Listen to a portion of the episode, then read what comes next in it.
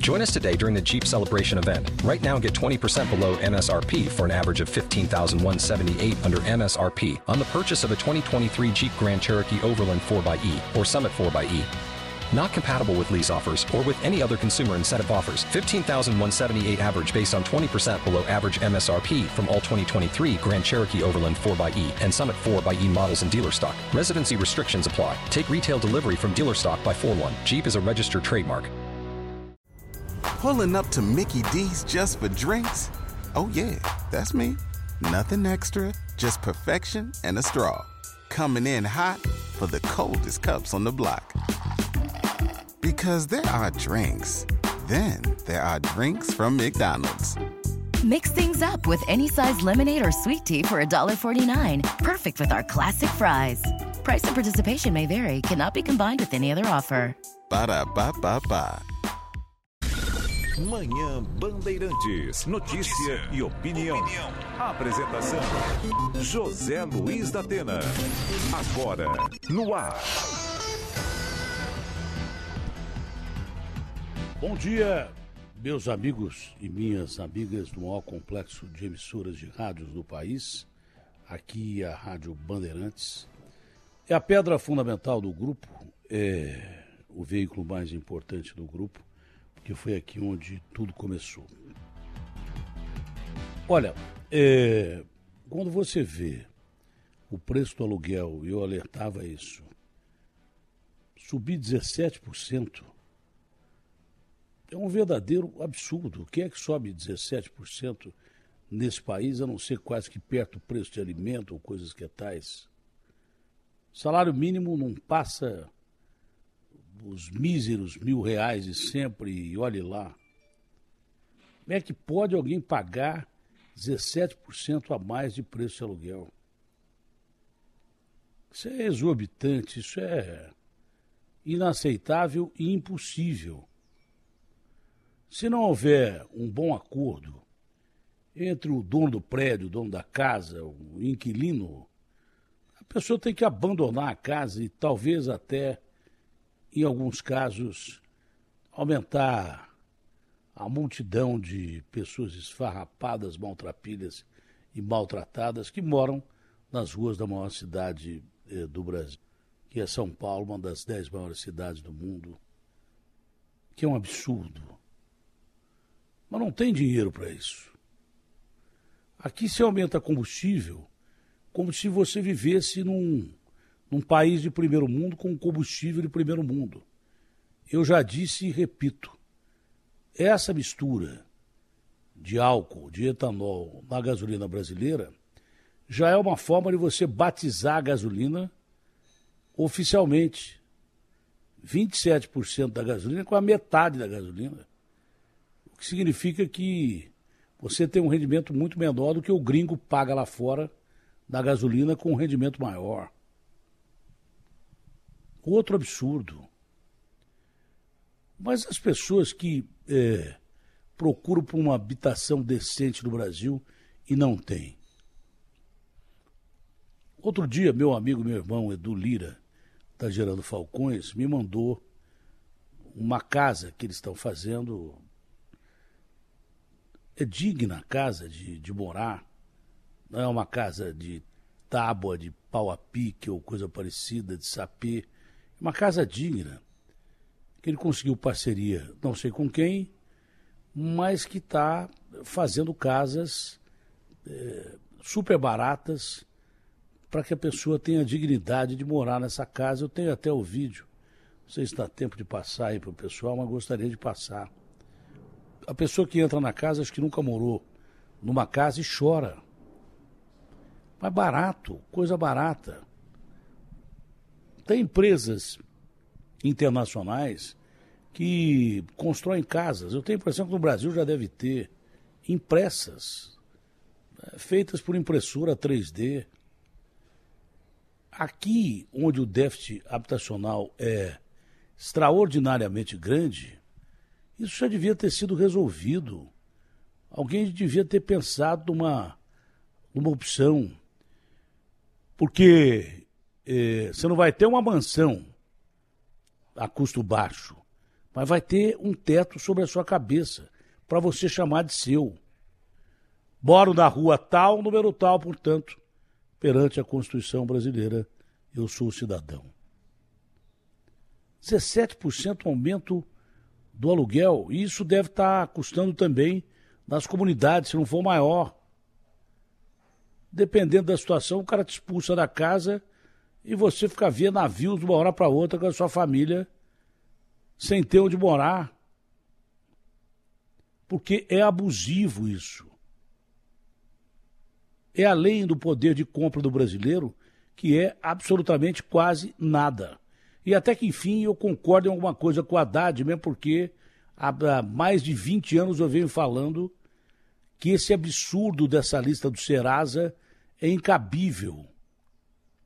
Como é que você pode dizer que o brasileiro está com o nome sujo porque não pagou uma conta de 30 reais, 10 reais, que ele comprou uma geladeira, uma, uma batedeira, um colchão, uma cama, para poder não deitar no chão, para poder bater alguma coisa lá, ovos ou sei lá o quê, para ter um liquidificador pago em 36 meses, aí o cara não tem dinheiro para pagar e está provado que o pobre só não paga quando não tem grana para pagar. E aí o cara vai para o nome sujo, enquanto vários políticos corruptos, vários bandidos que existem na nossa economia roubam dinheiro público, mamam nas tetas do governo há muito tempo. Isso é de há muito tempo mesmo, não é de agora ladrões, vagabundos, e que são presos, ficam na cadeia um pouquinho e são soltos e têm o nome limpo.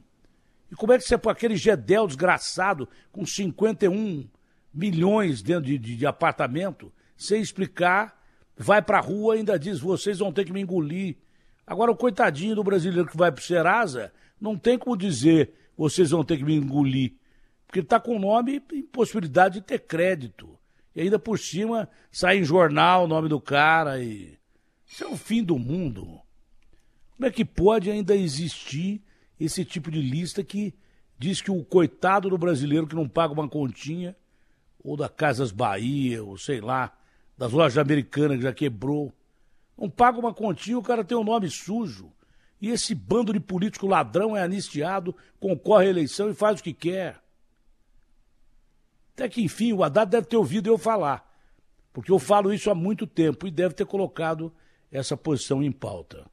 Não é muita pretensão, não, porque muito do que eu falo eles aproveitam e, e nem citam a fonte. Mas pelo menos eu concordo com o Haddad que falou em Davos sobre a extinção dessa lista do Serasa, que não só é indigna, não só é injusta, mas é também imprópria, porque o cara não tem linha de crédito nenhuma.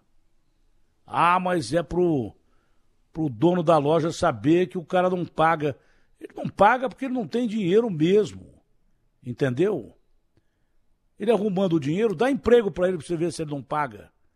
Paga muito mais do que rico, que paga advogado para não pagar imposto de renda e não pagar conta. Não todos, mas alguns. Entendeu?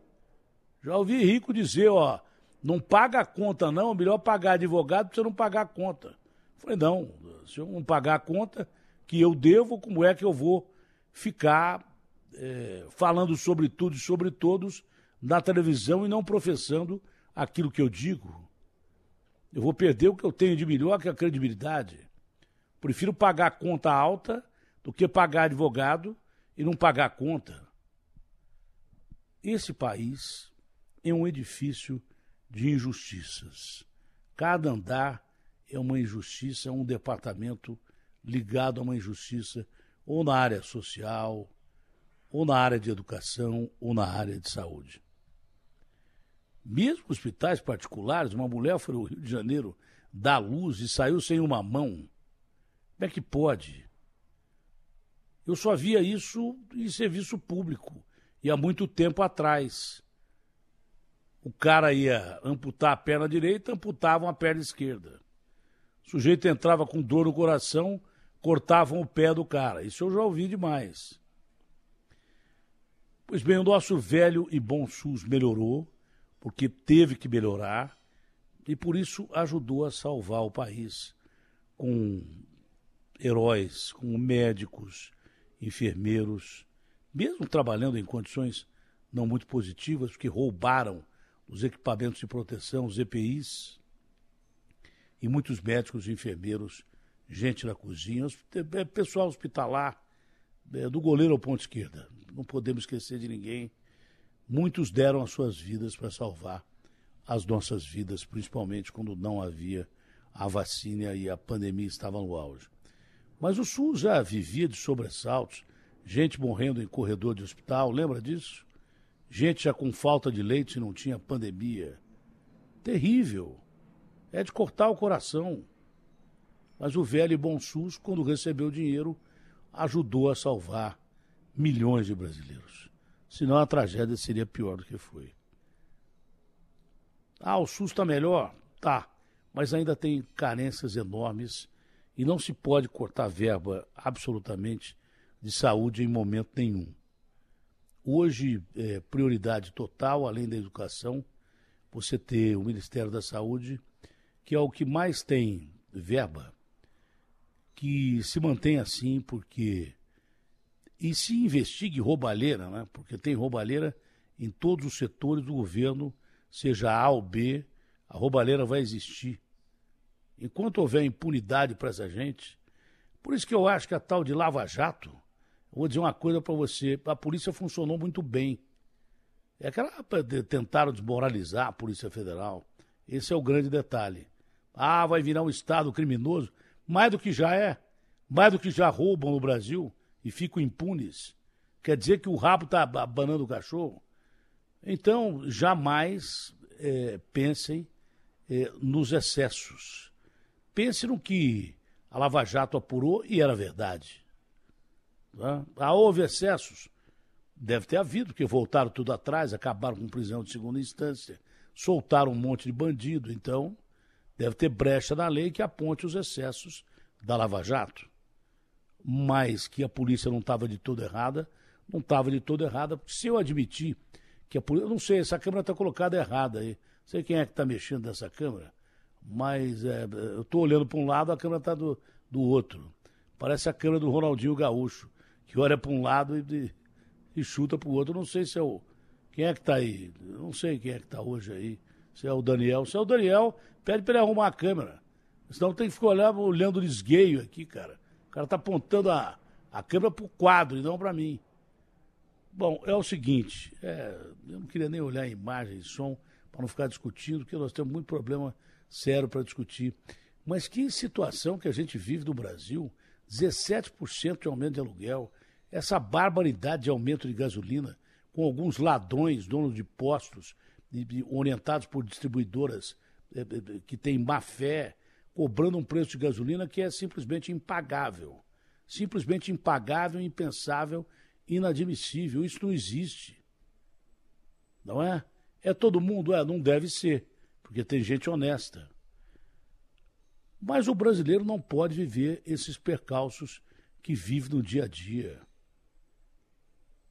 Meu Deus do céu, o que é que nós vamos é, enfrentar? Outro dia lá em Goiânia, uma pessoa foi fazer um, um exame com contraste, morreu, porque o contraste estava vencido. A gente sobrevive à pandemia, a gente sobrevive à dengue, a coisa que não existe mais no resto do mundo, dengue. Se eu falar de dengue nos Estados Unidos, o cara fala assim: o que é isso? É doença do século retrasado. Sarampo voltando ao Brasil por essa absurda onda negativista de gente que não quer tomar vacina, aí não toma vacina para Covid. Poliomielite, quando você pensou em ouvir falar de polio, daqui a pouco nós estamos tendo é, crise de varíola. Não pode. Não sei né, a quantas anda do Ministério Público comprar essa vacina bivalente da Covid, que já tem uma proteção maior contra essa nova variante chamada Kraken, é, porque as letras eu não consegui decorar, é, que dizem que está atingindo a China pra caramba e, e, e afeta o sistema de produção chinês, que é o segundo ou primeiro maior produtor de remédios, que o primeiro é a Índia, a farmácia do mundo, mas afeta o sistema todo de produção e a China produz muita coisa, é, principalmente remédio. E o mundo inteiro depende de remédio e está arrebentada por essa variante Kraken, que pensa se surgiu na China, mas não surgiu. Surgiu nos Estados Unidos, segundo a informação, e algum chinês que foi para os Estados Unidos, ou vice-versa, algum americano que foi para a China, espalhou essa variante lá, o país era fechado, só se permitia tomar a vacina deles, que não é a melhor que tem. É? Tomando só a vacina deles, os caras ficaram expostos a outras variantes e hoje tem chinês é, contaminado pra caramba, o que é um risco ao mundo, porque é o país de maior população do planeta. 1 bilhão e 600 milhões de habitantes. Ô Roger, você avisou o cara para avisar, para mudar a câmera aqui ou não? Ele continua do mesmo jeito. With lucky landslots, you can get lucky just about anywhere. Dearly beloved, we are gathered here today to. Has anyone seen the bride and groom? Sorry, sorry, we're here. We were getting lucky in the limo and we lost track of time. No, Lucky Land Casino, with cash prizes that add up quicker than a guest registry. In that case, I pronounce you lucky. Play for free at LuckyLandSlots.com. Daily bonuses are waiting. No purchase necessary. Void where prohibited by law. 18 plus. Terms and conditions apply. See website for details. O cara continuar com essa câmera assim, ou eu mudo a cadeira, o que que é? Não vai dar para arrumar a câmera? Então eu vou embora. Eu, vou, eu não vou dizer que eu vou para casa, porque eu já estou em casa. Como é que não dá para arrumar a câmera? Por que, que não dá? Cada dia é um problema aqui. Faz seis anos que eu faço o mesmo programa no mesmo lugar. É só tirar a imagem que eu tento arrumar a câmera. Tira a imagem aí. Tira a imagem, põe o RB aí. Tinta, é, fim do mundo, pô. Agora tenho eu que arrumar a câmera aqui. Isso é uma piada, viu? Vou dizer uma coisa para você. Depois os caras dizem que eu, que eu reclamo. Se cada um fizesse o seu, deixa eu ver como é que ficou aí. Senão eu acerto eu mesmo aqui. Cadê a imagem, hein, meu filho? Tá melhor, não tá? Ou não? Tá do mesmo jeito? Ah, não, não é não. É que o cara tá usando essa câmera aqui. E essa câmera aqui, agora que eu percebi, é uma câmera pequena. A câmera maior, que o cara veio arrumar umas 10 vezes aqui, tá quebrada. Primeiro é porque o cara tava lá é, na Copa do Mundo. Agora o sujeito já tá aqui. O diretor já tá aqui. Por que, que a câmera não tá funcionando? Ele tá aqui, a câmera tá aqui. Por que, que não tá funcionando a câmera? Agora que eu vi que é a câmera do meio. A outra câmera não está funcionando. É cada dia um sobressalto aqui. Cada dia é, uma, é um fim do mundo. Mas, enfim, é, voltemos às nossas agruras do dia a dia. E só se tem ideia de jirico aqui. Agora, os caras, o que, que os caras estão fazendo? Radar, é, é, tipo radar, é varal de pedágio. Para não pagar quem fica no pedágio, para diminuir os custos da concessionária e você se ferrar sem ver o pedágio, muitas vezes. Ah, porque vai ter radar junto com, com o pedágio virtual, que é um varalzão. Não sei se tem imagem aí, nem imagem minha estão colocando direito, mas é um radar que fica é, em cima da. Um pedágio que fica em cima da rodovia como se fosse um radar. Deve ter radar dele também. É? é Para não pagar é, pessoas que ficam ali cobrando. Sujeito. Eu quero ver como é que é a história de quem não tem sem parar. Vai ter que botar sem parar? Ou vai ter que botar tag, porque de algum, de algum jeito. Tag são aquelas fitinhas, aqueles aparelhinhos aí, ó. Esse é um novo pedágio que algum gênio entra no, no tubo da Band aí Beck entra no tubo da Band aí, o Guilherme, bom dia. Bom dia, da Foi pra entrar no tubo da Band aí. youtube.com barra Rádio Bandeirantes Oficial ou só entrar no campo de busca do YouTube e colocar é. Datena Manhã Bandeirantes. É, algum jirico é, científico achou lindo fazer essa praça de pedágio virtual.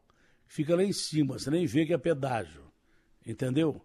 Agora, para isso, o cara que não tem sem parar vai fazer o quê? vai ter que adquirir um tag, alguma coisa.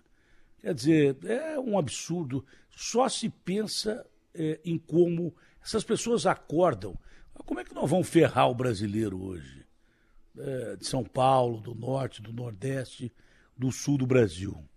Como é que a gente vai ferrar eh, o cara que está andando na rodovia? Ah, vamos fazer isso aqui, um pedágio virtual. Aí vem as explicações. Não, sabe o que, que é? Porque aí não vai ter mais acidente em pedágio, porque não tem a praça física do pedágio. O cara vai poder passar ali sem parar, mas eles vão colocar radar lá. Você pode ter certeza. Vão colocar radar. Se você passar acima de uma velocidade, como tem na praça de pedágio, você se ferra. Entendeu? E aí você se ferra virtualmente. Por que esses caras não têm ideias boas? O número de acidentes em pedágio é mínimo. É mínimo, quase não acontece. Acontece muito mais na rodovia, nas rodovias todo dia do que em pedágio. Mas não, vão é, botar o radar virtual, porque algum idiota, algum imbecil viajou para algum país desenvolvido, onde as coisas funcionam, onde você paga imposto, mas você recebe de volta, é, na realidade, é, o, o, o imposto que você pagou. Aqui não. Aqui o sujeito paga imposto e você não tem serviço nenhum. É uma porcaria. O impostômetro lá no centro de São Paulo fica rodando e tem um monte de gente morando na rua lá em São Paulo, sem que os benefícios do dinheiro que você deu ao Estado, o Estado retorne em forma de uma casa para o cara que está debaixo do impostômetro morando na rua. É? Então algum idiota viajou para algum país aí, viu esse negócio e falou, pô, que legal, hein? Mais um jeito de ferrar o brasileiro. É o pedágio virtual. E assim vai e ninguém reclama, e o gado fica andando sem tirar a cabeça da, da manada, da boiada, porque se tira a cabeça da manada da boiada, leva porrada. Entendeu? Vai preso. Ó, oh, você não está obedecendo a lei, hein? Você não botou o tag lá do radar. Olha, nós vamos tomar o seu carro. Esse é o Estado de democrata que nós temos no Brasil, onde você é obrigado a votar e deixam os caras quebrarem tudo lá em Brasília. Que democracia é essa? Eu não sei que democracia é essa. Quando tem que ter lei e prender quem precisa ser preso, aí começa a aliviar para os caras. O Supremo agora está dividido se os atos de Brasília foram terroristas ou não. Mas se aquilo não é terrorismo, o que é terrorismo? Fala para mim o que é terrorismo. Ah, mas não tinha ninguém dentro dos prédios. Tinha sim. Tinha uma polícia acuada lá dentro que se não para de jogar bomba ou spray pimenta, os caras massacravam a polícia, porque tinha pouco policial ali dentro dos prédios, onde a gente viu a invasão eh, do Senado brasileiro. Aí o guarda perguntando assim, eu posso jogar bomba? Aí o comandante falou assim, ah, você está brincando? Você está aí com a bomba é para jogar, senão os caras matam a gente. Meia dúzia de gato pingado da polícia, porque o sistema ou foi facilitado ou se permitiu uma falha terrível num sistema, é isso que está se apurando as autoridades que vão pagar por omissão ou por ação desses atos de Brasília. Agora, eu acho gozado. O Supremo tem dúvida se é ato terrorista ou não. Continua com dúvida se, se é ato terrorista. Uma semana antes da posse do Lula, um pouco mais, quebraram Brasília, jogaram, tentaram jogar ônibus em cima do viaduto. E eu perguntei para o Flávio Dino, ministro da Justiça aqui, mas isto é ato terrorista? Não é ato terrorista isso aí? Ah, não sei, vamos ver. Que eu vou enquadrar em ato terrorista quem fizer isso. E aí teve o que teve em Brasília e estão ainda de, de, em dúvida se vão enquadrar em ato terrorista ou não. Você pode reclamar do que você quiser, do presidente que você quiser, pode ser a favor de quem você quiser, desde que você não cometa atos graves contra a democracia. Então tem que pagar por isso. Senão isso aqui vai ficar uma zona, vai ter guerra civil e eu não sei onde é que nós vamos parar. Não sei. Sinceramente, eu não sei. Na França, né, que é um dos berços da democracia, onde a, houve a Revolução Francesa, em 1789, liberdade, igualdade e fraternidade. Ah, meu amigo, se o cara aumenta preço de óleo diesel, os caras param um caminhão nas rodovias e para a Europa inteira. Para a Europa inteira. Ah, mas o direito de ir e vir está prejudicado. Não sei, mas é convenção deles de que se o governo não anda de acordo com a maioria dos seus cidadãos, de que o poder emana do povo, para o povo e pelo povo, alguma coisa tem que ser feita. Entendeu? Vão entrar em greve, porque tem direito de greve, acho que todas as categorias daqui eh, dois dias, por causa da reforma previdenciária. Teve reforma previdenciária aqui no Brasil que ferrou nós veinho e que é, eu não ferrou tanto que eu trabalho e ganho muito mais do que merecia. Entendeu? Mas ferrou a maioria dos veinhos. Ninguém fez nada. Lá vão ferrar os veinhos, já as outras categorias estão parando quase que todas. Tá? Já se ameaça ter greve de professores, já se ameaça greve no setor de transporte, no setor de saúde, porque mexeram na Previdência e aumentaram a idade, não sei quanto era, foi para 64 anos, devia ser 60 ou 62 ou 63, mas aumentaram a idade para o cara se aposentar. Ah, a França vai ficar de ponta cabeça e vai aparecer a Revolução da Bastilha, liberdade, igualdade e fraternidade, mas ó, aqui não. No Brasil a gente aceita tudo, cara. Até ato terrorista que os caras estão dizendo que não é mais ato terrorista. Não pode. Tem que ter investigação e gente na cadeia. Porque senão a gente não consegue sobreviver. Se o Brasil começar com terrorismo, é, o Brasil que é hoje um, um atrativo enorme com a invasão da Ucrânia, Deus queira que acabe logo, mas por enquanto seria, se fosse um país de estabilidade e inserção internacional, um país super atrativo para investimento. Quem é que vai investir aqui com os caras ataca atacando o Palácio dos Três Poderes? Se de repente houver um outro ataque daqueles e de repente as forças de segurança permitirem, como parece permitiram, né? tanto que o secretário nacional de segurança estava viajando, o secretário nacional de, o secretário de Brasília de segurança estava viajando, esse que está preso, o Anderson Torres, acha um minuta golpista dentro da, da casa dele e tal. Imagina se for um dia normal e os caras resolverem abrir as pernas e cheio de congressista lá dentro, presidente da República. Imagina a tragédia que seria, o massacre que seria. Então é aquela história, né? não sei a quem atribui isso, já atribuíram eh, a muitos poetas e tal, mas acho que o Mayakovsky escreveu isso aí, que era um um, um carioca, acho que era, sei lá quem era atribuída a frase, mas é verdade. Primeiro o cara entra no seu jardim, você não faz nada. Daqui a pouco ele está quebrando tudo dentro da sua sala, batendo em você ou te matando dentro do seu quarto. É assim que funciona. Se você não parar o cara no jardim, isso vale para prédio público, para sua casa ou qualquer lugar. Você está literalmente ferrado. RB fechada com você. Rádio Bandeirantes. Fechada com você, fechada, com a verdade. Bom, cadê os repórteres aí, Guilherme? Onde é que estão os repórteres? Obrigado a presença da nossa Bruna Barbosa, que está todo mundo de férias aqui. Acho que eu vou sair também, porque todo mundo entra de férias aqui. Eu não entendo, o cara tira férias é, um mês é, e vai um mês e embora. Volta, trabalha um mês, aí coloca o cara de férias de novo. Isso aqui está parecendo uma colônia de férias da realidade. Pô. E o país quebrado, hein? E o país quebrado. Daqui a pouco não tem ninguém para falar aqui. Eu também vou tirar férias, eu não tiro férias. Só vejo os caras no bonde da alegria. E eu, niente. Estou sempre aqui com voz ou sem voz, e daí por diante. Né? Bom, é, eu acho que a gente devia trabalhar mais nesse país e, e lutar contra uma situação grave que nós temos aí. Ah, mas todo mundo tem direito a férias. Tem.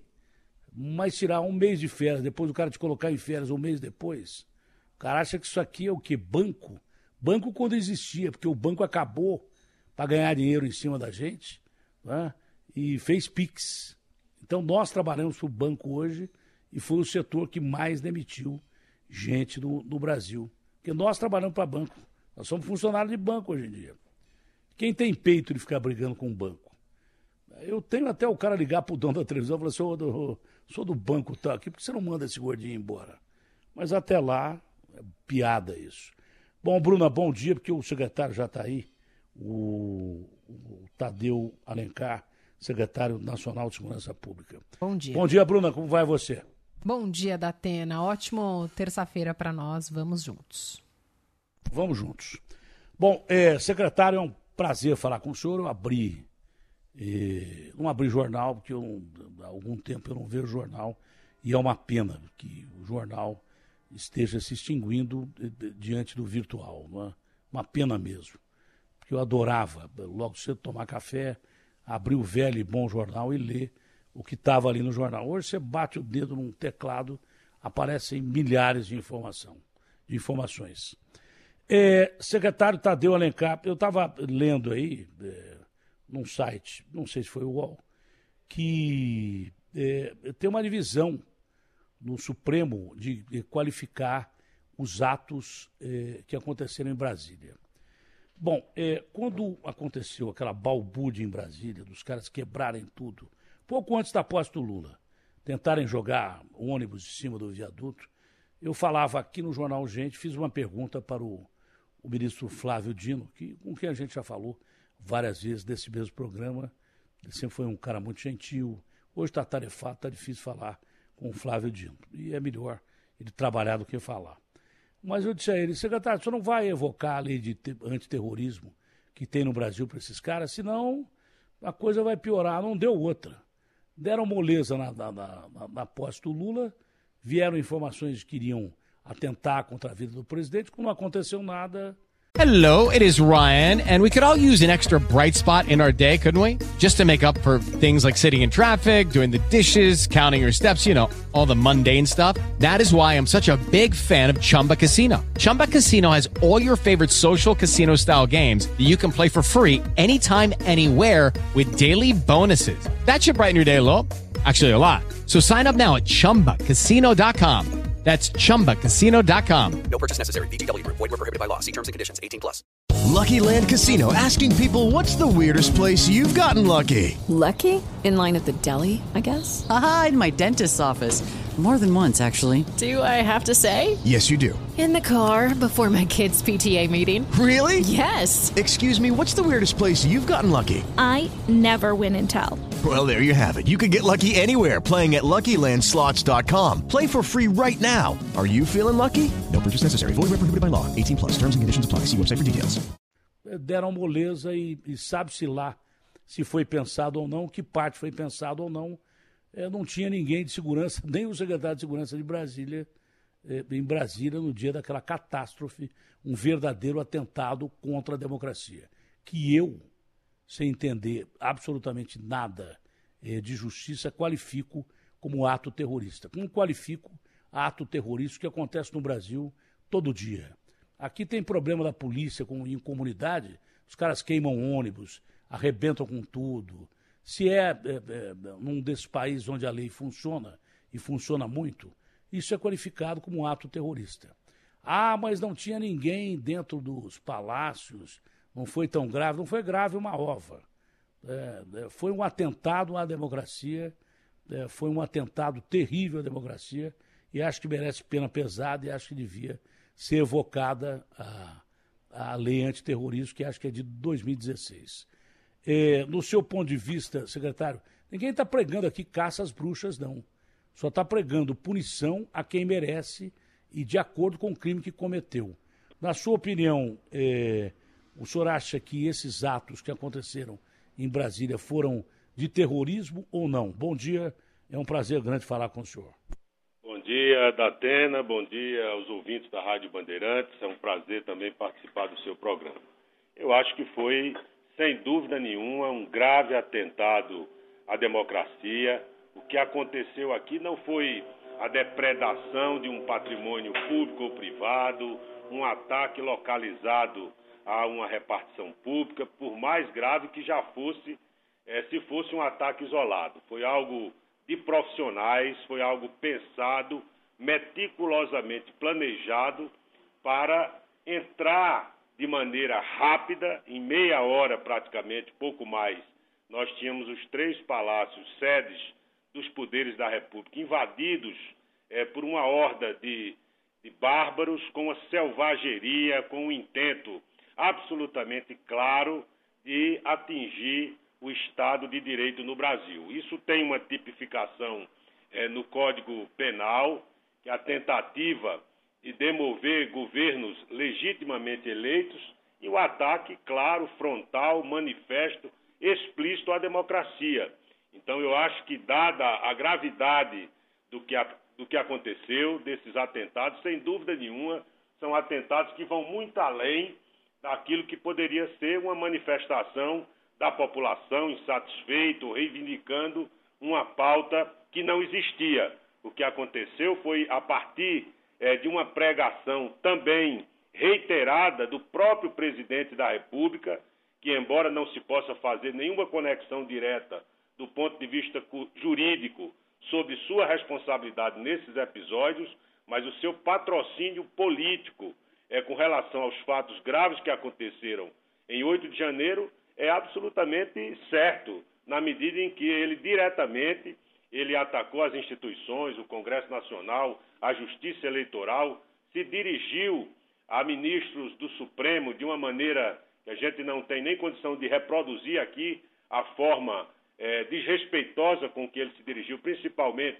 aos ministros Alexandre de Moraes e o ministro Barroso, de modo que o que aconteceu é decorrência de uma pregação autoritária, antidemocrática, sem dúvida nenhuma grave e pode se aplicar naturalmente todo o ordenamento jurídico brasileiro, que certamente tem instrumentos normativos para punir severa e exemplarmente aqueles que não só executaram esses atos, mas que planejaram, que financiaram e que mandaram, se as investigações conduzirem a quem quer que seja, certamente é, o Brasil inteiro, a sociedade brasileira espera uma punição exemplar em se tratando da preciosa joia é, do Estado brasileiro, que é a nossa democracia, nós não podemos absolutamente abrir mão de ter os responsáveis, direto ou indiretamente, punidos exemplarmente, é o que a sociedade espera, naturalmente, em processos que estão sendo conduzidos, assegurada a plenitude de defesa, o contraditório, que é como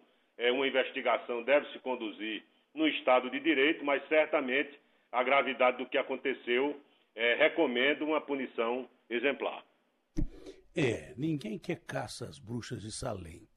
Nós só queremos é, é, que quem agiu por omissão ou por falta de, de, de, de, pensamento patriótico ou por ação, quem financiou isso ou quem deixou que isso acontecesse, quem quer que seja tem que pagar. Essa é a grande realidade. Esse é o nosso ponto de vista. A lei a quem age fora da lei. E aquilo você pode chamar de tudo, né? menos de ato democrático. Aquilo foi golpismo, vandalismo, terrorismo e outros ismos que você pode achar. Ah, mas muita gente foi levada sem saber porque estava sendo levada. Sim, mas a mão que balança o berço, principalmente, tem que pagar. Quem financiou isso, quem né, agiu permitindo isso, tem que pagar. E pagar caro sob pena da gente ter atos terroristas todo dia no Brasil. Só faltava essa. Logo depois é, da possibilidade de penalização desses atos terríveis de Brasília, tentaram derrubar a torre de transmissão no Paraná. Isso é ato terrorista, que implica em apagão, isso implica numa série de problemas. É, no Paraná e também em Rondônia, isso não pode. Se você permitir que o cara entre no seu jardim, como eu dizia agora aqui, daqui a pouco o cara está dentro da sua casa. E eu choro, lamento o relógio de Dom João VI, sei lá se foi de Dom João VI, de quem foi, lamento das obras de, de Cavalcante, que lamento mesmo, choro essas obras, porque qualquer é, é, ataque à obra de arte me lembra muito o nazifascismo do Hitler, que mandava queimar livros e, e, e quebrar obras de arte, é? relíquias e daí por diante, apagar a história para construir dentro da cabeça demoníaca de um líder que era o representante do demônio na Terra, uma, uma, raça superior, uma raça ariana superior, e sob lendas absurdas, né, é, evocando lendas absurdas de uma nova religião. Essa era a cabeça do Hitler. Parece que nós estamos dando espaço para isso de novo no Brasil. Não pode, isso aí não pode ser exercido. Oposição bem feita, uma oposição é, a governos é necessária. O governo tem que ser norteado pela oposição. Se o país está dividido, se use a divisão da oposição. Se há um líder de direita, que o líder use com parcimônia a sua oposição e que, se quiser, volte é, pelo voto a, condição de presidente da República, tem condição de voltar. Agora, é, é, se conduzir massas é, e permitir que haja esses atentados, esses ataques, não, aí não, aí é brincadeira. Bom, de, seguindo já pela cronologia, depois para as investigações, o senhor presidente Jair Bolsonaro falou ontem lá no, no, no, nos Estados Unidos, né, no cercadinho eh, americano, cercadinho importado, eh, para os seus seguidores que vinham dizendo, ah, não volta para o Brasil, fica aqui e tal. E timidamente ele falou, eh, taxando como que aconteceu em Brasília como inacreditável. Falou até que meio em tom irônico da, da colocação que o presidente Bolsonaro fez. Ah, eu acho aquilo inacreditável, mas durante o meu governo as pessoas aprenderam que são os poderes, viram que a política, uma coisa desdiz a outra. Ao senhor, secretário nacional, lhe convenceu aquela explicação do, do presidente Jair Bolsonaro, a sua posição sobre os atos de Brasília, ou foi tímida e até irônica no seu ponto de vista? Eu acho que é uma reação absolutamente em descompasso com o que o, o ex-presidente Bolsonaro sempre pregou. Basta invocar que até antes de, da assunção é, dele à presidência da República, um dos seus filhos, já eleito deputado federal, já dizia que para fechar o Supremo Tribunal Federal bastaria um cabo e um soldado, o que indicava ali uma visão absolutamente deformada do funcionamento das instituições republicanas e da necessidade de que o Poder Judiciário, que com todas as imperfeições das instituições humanas, Evidentemente que os seus eventuais equívocos devem ser combatidos pela via própria, através de um recurso, de uma decisão que a gente discorde, mas jamais atentar contra esse funcionamento. Isso aconteceu em diversos momentos da Atena. Não foi um ponto fora da curva, não foi um ponto isolado. O, o então presidente sempre pregou a desqualificação, a desmoralização, a desconstrução das instituições de Estado. Então, ele efetivamente assulou a população, estimulou uma eleição que foi muito dura, onde houve o abuso da, da estrutura do poder estatal, o abuso do poder político, porque muitas vantagens foram concedidas a segmentos da sociedade exatamente para mirar e objetivar um proveito e a fruição ali de um objetivo eleitoral mas ele o tempo inteiro, inclusive colocando tanques aqui na, na, naquela patética manifestação no dia em que o Congresso Nacional deliberou sobre o retorno do voto impresso, nós tínhamos ali o presidente é, que foi eleito por esse sistema eleitoral. A gente sempre viu alguém divergir é, de um mecanismo que lhe, teoricamente, lhe prejudicou. E o presidente eleito por esse sistema, ele cuidou de ali preparar e planejar uma narrativa que pudesse justificar a sua derrota eleitoral, porque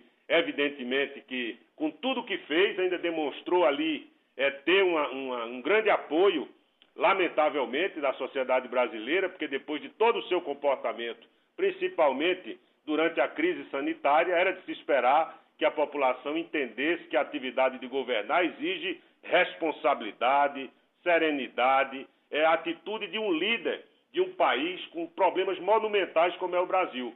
Então, essa atitude, de certa maneira, é, constrangida com o que aconteceu em Brasília, não foi o comportamento nem do presidente, nem de atores que desempenhavam um papel de destaque, um papel de proeminência é, no seu governo, como o ex-ministro da Justiça e da Segurança, que é o, o delegado federal Anderson Torres, que em boa hora tendo concorrido diretamente, porque aí há nexo de causalidade entre a sua atitude assumindo é, no dia 2 de janeiro a Secretaria de Segurança, altera todos os postos de comando das Forças de Segurança do Distrito Federal e viaja para fora do país, quando já havia sinais ali de que a pregação autoritária do presidente e dos seus é, é, é fanáticos seguidores poderia conduzir a uma situação de muita instabilidade. Nunca é demais repetir que a prerrogativa, a atribuição de prover a segurança pública no Distrito Federal é atribuição da, das forças de segurança do governo do Distrito Federal. Então, é, é óbvio que essa atuação é, do ex-ministro da Justiça, Anderson Torres, concorreu diretamente às forças de segurança que estavam aqui é, no, no, domingo à tarde, eram absolutamente incompatíveis é, com as sinalizações que haviam sido dadas é, e o que reclamaria um forte aparato de segurança por quem tinha essa atribuição direta. E, evidentemente, que as ponderações feitas também ao próprio governador Ibanês, de que ninguém poderia correr esse risco, não deveria se correr esse risco, contatos que foram feitos é, por atores é, que representavam os poderes, inclusive o próprio ministro Flávio Dino, também leva a uma responsabilidade aí a ser apurada devidamente, mas já se viu indícios de uma é, é, atitude que, embora não concorrendo diretamente, não se pode afirmar isso da parte do governador, mas a sua atitude de permitir a entrada de populares é, no meio de um clima tenso, numa pregação que desde os atos preparatórios já era agressiva e violenta, pregando a intervenção militar, pregando a destituição é, do, do, do, do, presidente Lula, eleito democraticamente, inclusive à luz dos fatos que aconteceram no dia 12 de dezembro, no dia da diplomação, um dia simbólico do presidente eleito. Brasília viveu momentos de grande tensão, o que é, reclamaria é, não só na posse, e foi a mesma polícia militar que agiu é, num protocolo de segurança exemplar no dia da posse, foi a mesma que agiu é, no dia 8 de janeiro, embora sem o devido comando para prover a população de segurança e, naturalmente, proteger a sede dos poderes da República, é, como era da sua atribuição legal e funcional. De modo que eu acho que o presidente, efetivamente, em todo o seu governo, especialmente a partir da segunda metade desse governo, agiu de maneira a estimular que as pessoas é, é, agissem da forma como agiram. O que me impressiona, Datena, é que se você olhar algumas cenas que foram divulgadas aí amplamente pelos meios de comunicação, especialmente é, registros em, em vídeo, é que o sujeito estava lá de cara limpa e sem nenhum tipo de preocupação de esconder é, é, a sua Hey guys, it is Ryan. I'm not sure if you know this about me, but I'm a bit of a fun fanatic when I can. I like to work, but I like fun too. It's a thing. And now the truth is out there. I can tell you about my favorite place to have fun. Chumba Casino. They have hundreds of social casino style games to choose from with new games released each week. You can play for free anytime, anywhere and each day brings a new chance to collect daily bonuses. So join me in the fun. Sign up now at ChumbaCasino.com. No purchase necessary. VGW. Void were prohibited by law. See terms and conditions. 18 plus. With the Lucky Land Slots, you can get lucky just about anywhere. This is your captain speaking. Uh, we've got clear runway and the weather's fine, but we're just going to circle up here a while and uh, get lucky. No, no, nothing like that. It's just these cash prizes add up quick. So I suggest you sit back, keep your tray table upright, and start getting lucky. Play for free at LuckyLandSlots.com. Are you feeling lucky? No purchase necessary. Void where prohibited by law. 18 plus terms and conditions apply. See website for details. A sua pessoa ali praticando aqueles atos de vandalismo, de terrorismo, claro, contra o Estado de Direito, o que mostra que a sensação de impunidade foi que esteve na base é, dessa, dessa movimentação violenta, agressiva, sem dúvida nenhuma, criminosa e terrorista, e por isso não faz sentido que o, o ex-presidente Bolsonaro venha agora é, estranhar e reagir de maneira adocicada à sua pregação autoritária que sempre é, estimulou e concorreu, se não juridicamente, porque volto a dizer, não há elementos nesse momento, embora tenha sido pedido pela Procuradoria-Geral da República. A sua inclusão como um dos investigados que podem ter tido algum tipo de participação, que foi aceito pelo Supremo Tribunal Federal. Vamos aguardar de maneira ponderada e, e, e serena o curso das investigações. O Brasil precisa de tranquilidade para voltar a crescer e para enfrentar os seus verdadeiros problemas. Nós não precisamos nem de terrorismo, nem de violência, precisamos de tranquilidade e o novo governo precisa trabalhar e exatamente corresponder a não só a confiança, como a esperança de parcelas significativas é que hoje, inclusive, repudiaram até parte daqueles que votaram em Bolsonaro, pesquisas feitas desde a noite de 8 de janeiro demonstram claramente que a sociedade brasileira desaprova, e esse foi o erro é, dos líderes dessa manifestação, que, embora não identificados ainda, mas há uma liderança por trás, há financiadores por trás e, evidentemente, eles erraram na mão, de modo que se isolaram e foi isso que concorreu para que rapidamente, com a intervenção federal é, decretada imediatamente e restituída a cadeia de comando às forças de segurança, rapidamente se conseguiu dominar aquela horda criminosa que em uma hora já estava sendo evacuada dos três palácios e foi conduzida para fora da esplanada dos ministérios e depois é, para uh, o curso das investigações, que começou com a apreensão desse grande contingente feito pela Polícia é, Judiciária e pela Polícia Militar do Distrito Federal, já sob o comando da intervenção. Bom, o senhor fala é, do alto da autoridade de um cargo importantíssimo da República Federativa do Brasil, que é o secretário nacional de Segurança Pública. Pelas palavras que eu pude perceber, a gente tem que prestar atenção no entrevistado, né? é, apesar de todas as colocações já feitas antes pelo presidente Jair Bolsonaro, por gente da família dele, o senhor insistiu, falou duas ou três vezes que não há, é, pelo menos até agora, evidências de que ele tenha participado diretamente dos fatos que aconteceram em Brasília. É, é todo mundo sabe que não seria o momento ideal para se prender o ex-presidente assim que ele voltasse ao Brasil. Politicamente, isso seria até é, um ato, acho que, impensado. A não ser eh, que apareçam algumas evidências de que o presidente Jair Bolsonaro possa ter participação direta nesses atos, o presidente poderia voltar tranquilamente ao Brasil sem risco de ser preso, senhor secretário? Eu acho que o, a prisão de alguém, é, mesmo de figuras é, com a expressão política que tem o ex-presidente, não pode ser é, fruto do desejo de quem quer que seja.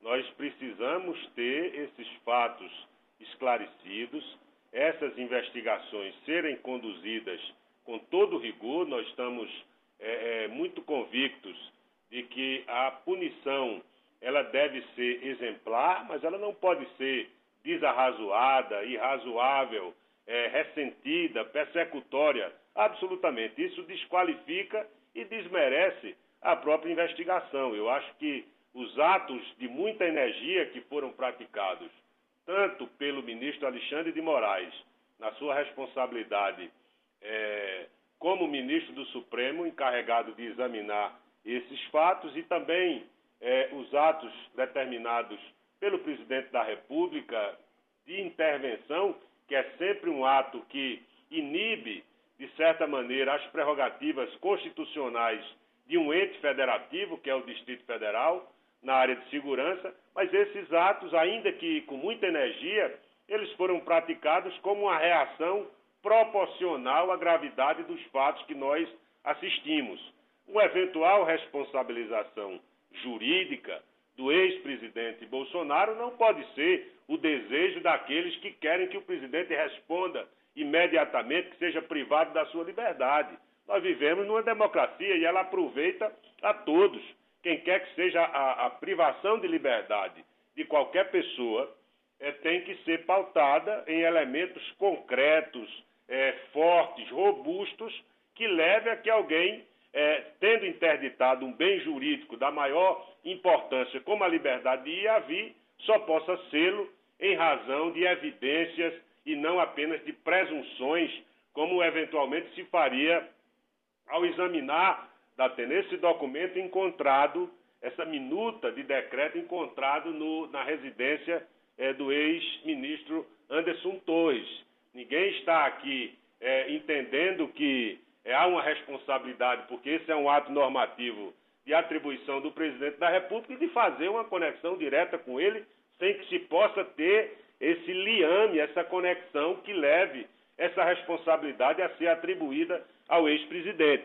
Na verdade, também não se pode ignorar que há ali uma prova indiciária forte de que alguém desejava, desejava, se era o ministro Anderson Torres, ou se ele recebeu essa minuta de alguém, ou se ele elaborou, ou se sua equipe elaborou, se foi ele que propôs, se alguém é, é, acolheu essa ideia e depois não pôde ser implementada, ou não acolheu e por isso ele estava num armário lá na, na véspera de ser triturado, como disse o Anderson Torres, evidentemente que nós não podemos é, fazer com que qualquer desdobramento é, nessa investigação, quer atinja é, alguém com uma participação ali é, lateral e acessória, ou alguém que possa ter uma responsabilidade de ter engendrado tudo isso, nós não podemos é, é, ter a prisão de quem quer que seja, inclusive do ex-presidente, que não seja pautada pela observância rigorosa das leis do país, porque, evidentemente, que num país democrático, onde, apesar de todos os ataques, as instituições saíram fortalecidas, para além das cenas chocantes que todos assistimos, do ataque à cultura e à memória nacional e à própria democracia, nós não podemos ter essas investigações é, sendo é, é, amesquinhadas por uma atitude apenas de revanche político. Eu acho que isso não faria nenhum sentido ao invés de trazer a tranquilidade de que precisamos para que o Brasil possa trabalhar com tranquilidade, para que os problemas nacionais possam ser devidamente enfrentados a desigualdade, a miséria, o desemprego, a falta de competitividade da economia brasileira. Esses são os problemas que a população quer ver enfrentados.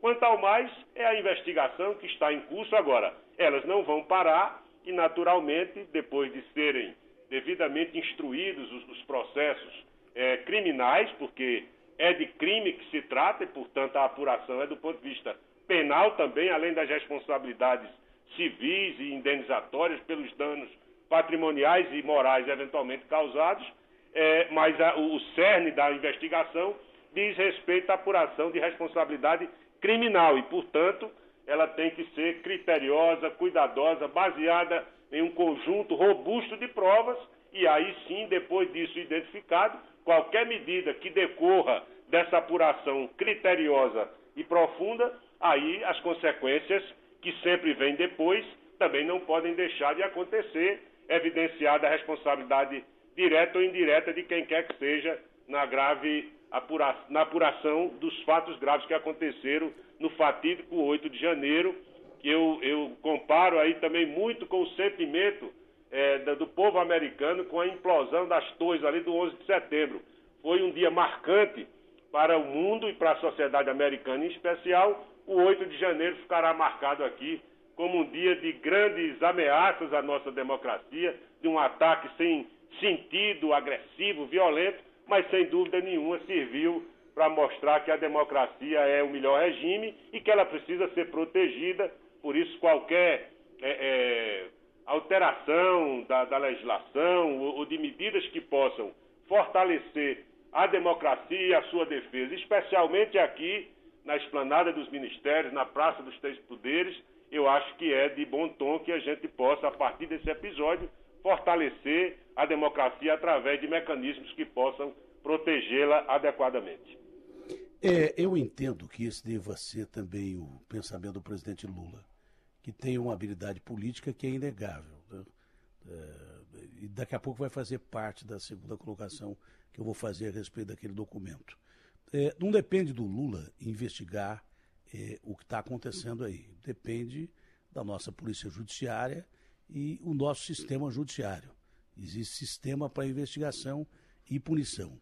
Mas tem a impressão que, da mesma maneira que o Lula, em que pese divergências terríveis, né, é, do, principalmente do Supremo e ministros do Supremo, e, e, e principalmente o Alexandre, né, em que pede divergências com o presidente Jair Bolsonaro, divergências enormes, eu duvido que eles vão julgar isso de uma forma intestina e vão investigar isso de uma forma intestina. Isso aí tem que ser julgada com tranquilidade para que o país não entre numa crise pior do que já está. Agora, se aparecerem evidências contra quem for, quem for vai ter que pagar mas eu não acho que é tão fácil colocar assim essas ligações de evidência.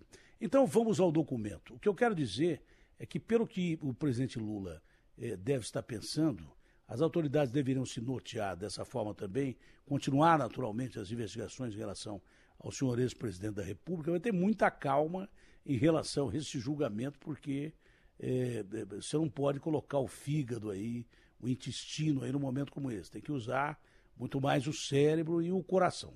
É, porque o Brasil precisa de paz, estabilidade e a prisão de um ex-presidente da República significaria uma implosão de um sistema político de um país que teve apenas 1% de diferença nos votos aí em favor do Lula contra o Bolsonaro. Se jogar politicamente o jogo, se jogar, como ele diz, dentro das quatro linhas, vai fazer uma oposição ao governo Lula que seria uma oposição muito saudável ao governo Lula e, se quiser, pode voltar à, presidência da República, onde ele chegou pelos caminhos democráticos. Ele foi eleito por voto de papel, enquanto foi eleito, foi eleito por voto de urna eletrônica, não foi uma vez só, você entendeu? E perdeu também por voto de urna eletrônica, apesar de não concordar. Mas se fosse um regime de exceção, ele jamais seria um presidente, que um capitão não seria presidente no lugar de um general vice. Ele sabe disso, que o jogo democrático tem que ser seguido.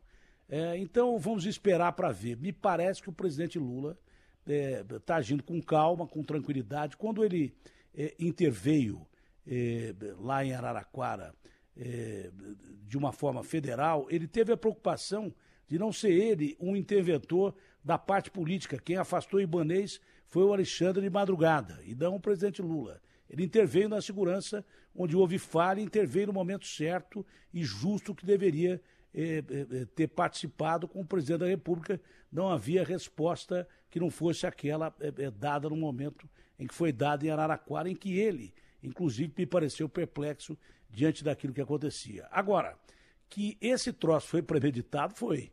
Você não tem a dúvida. É principalmente porque o que aconteceu em Brasília antes da posse de atos terroristas, né? não tão graves como o dia 8, mas houve atos terroristas lá em Brasília.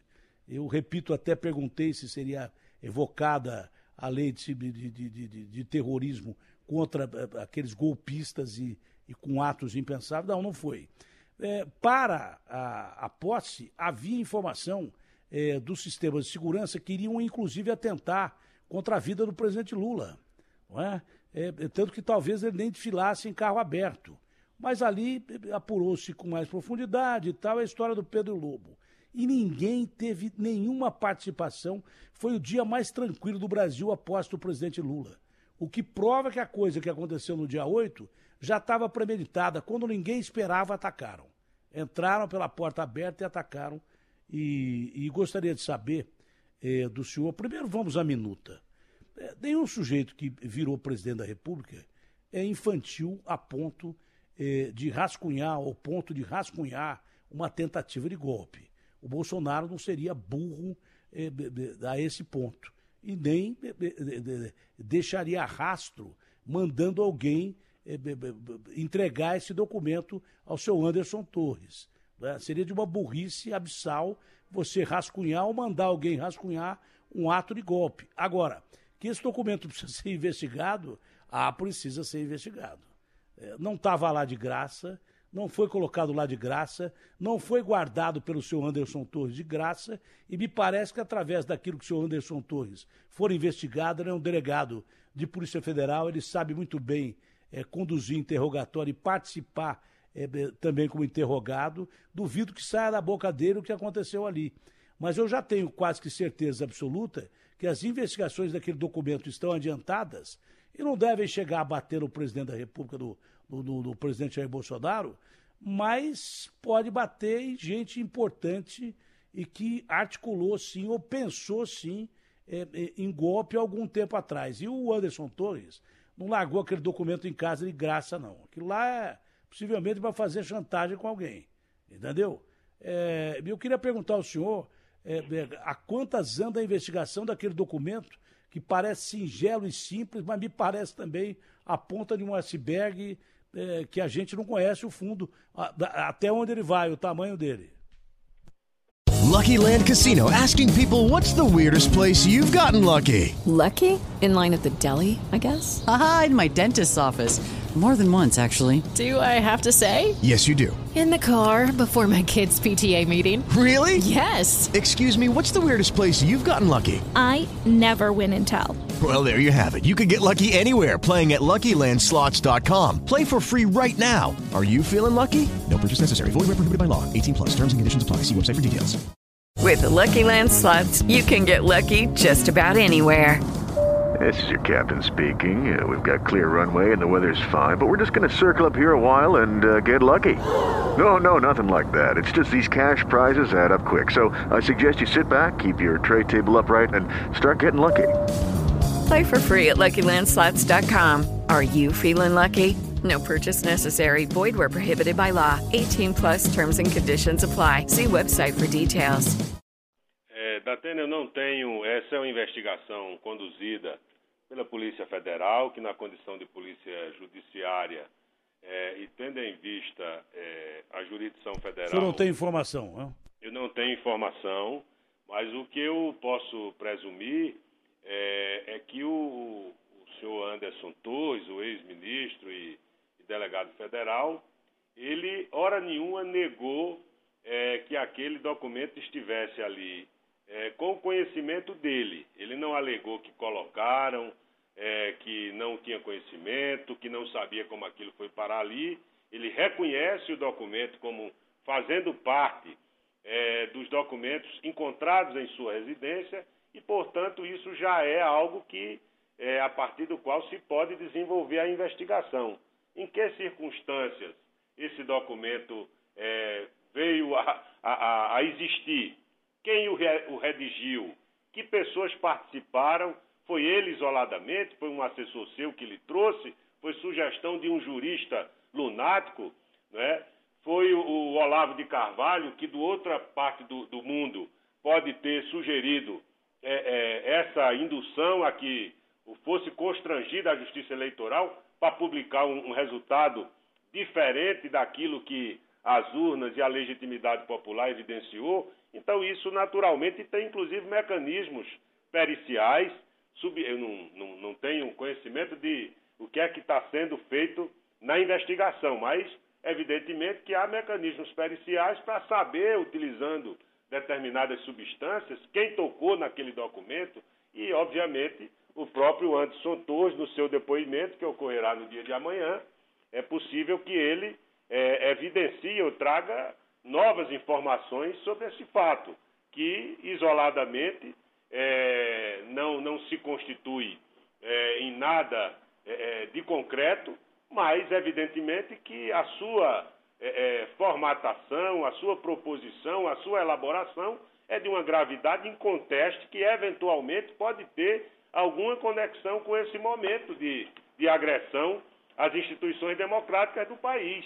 Não dá também para ignorar que esse documento ele tem uma, uma força é, indiciária, volto a dizer, é, não, não se constitui nesse momento uma prova de absolutamente nada, mas senão um indício forte de que alguém elaborou aquele documento, alguém sugeriu, foi o próprio Anderson Torres e, como disse, foi alguém de sua equipe, ou seja, isso precisa ser é, investigado e talvez o depoimento é, do, do, do senhor Anderson Torres possa jogar luz sobre esse episódio, que embora possa parecer uma minuta que não tem assinatura de ninguém, mas dado o conteúdo que ele trata, evidentemente que nós precisamos, o Brasil precisa saber em que circunstâncias esse documento foi elaborado. O senhor analisa a ausência do presidente da República num momento importante no país. Ele saiu daqui como presidente da República e até agora não voltou é, como cidadão e político, não é? é? Do ponto de vista de segurança, como é que o senhor analisa essa questão também? E pelo que eu entendo, de, não que haveria garantias, mas que ele estaria é, com condições propícias para voltar e exercer a sua condição de líder de partido, líder é, de uma faixa da, grande da população brasileira, que não haveria tanto risco assim de prisão é, para o senhor é, ex-presidente Jair Bolsonaro. Como é que o senhor analisa a ausência dele do país e, e quando ele deveria voltar ao país, no seu ponto de vista, já deveria estar aqui, enfim? Eu acho, eu acho Datena, que o que eu posso dizer é, sobre a atitude é, do ex-presidente Bolsonaro em relação ao resultado das eleições é lastimável.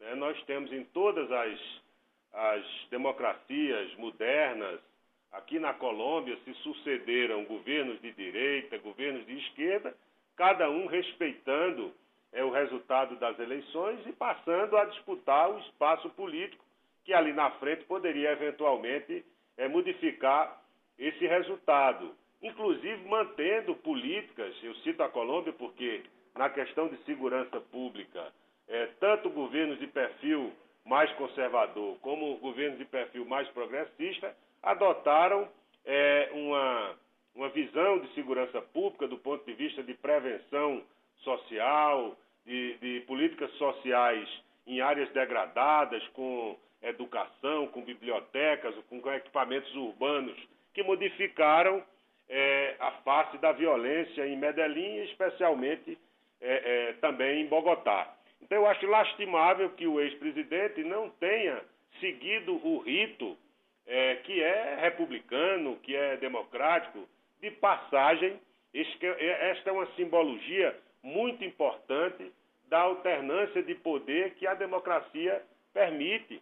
A democracia tem os seus defeitos, mas ela tem um antídoto. Na hora que a sociedade enxerga que alguém que teve a confiança do povo eventualmente é, não retribuiu essa confiança com a responsabilidade esperada de um líder da sociedade brasileira, evidentemente que ela caminha noutra direção.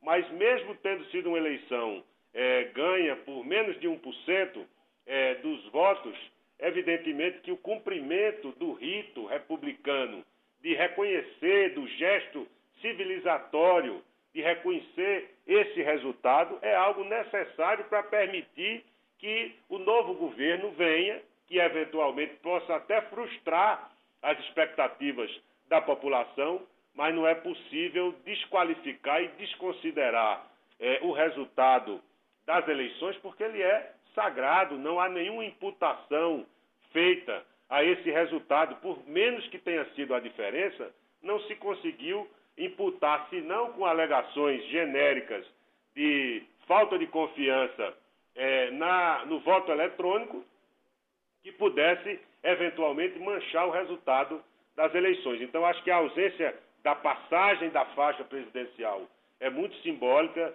e, tendo o presidente se ausentado e o vice-presidente também não cumprido esse rito, eu acho que ficou claro aí o despreparo do presidente, não só no exercício da governança do país, mas também no momento em que as urnas lhe foram, como fora anteriormente, lhe foram favoráveis, sendo desfavoráveis, ele teve um comportamento que eu acho que não ajuda ao fortalecimento das instituições de Estado. A ausência dele no momento da transmissão é, é muito simbólica da sua falta de compreensão é, a respeito do funcionamento da democracia. É claro que se ele tivesse reconhecido o resultado, ele podia estar fora do país pelo tempo que quisesse, porque é um direito de qualquer cidadão ficar é, é, no país, no lugar, no território que achar conveniente. Agora, quem cobra o retorno do presidente, do ex-presidente Bolsonaro ao Brasil são seus próprios aliados, é o presidente do seu partido, são aqueles que entendem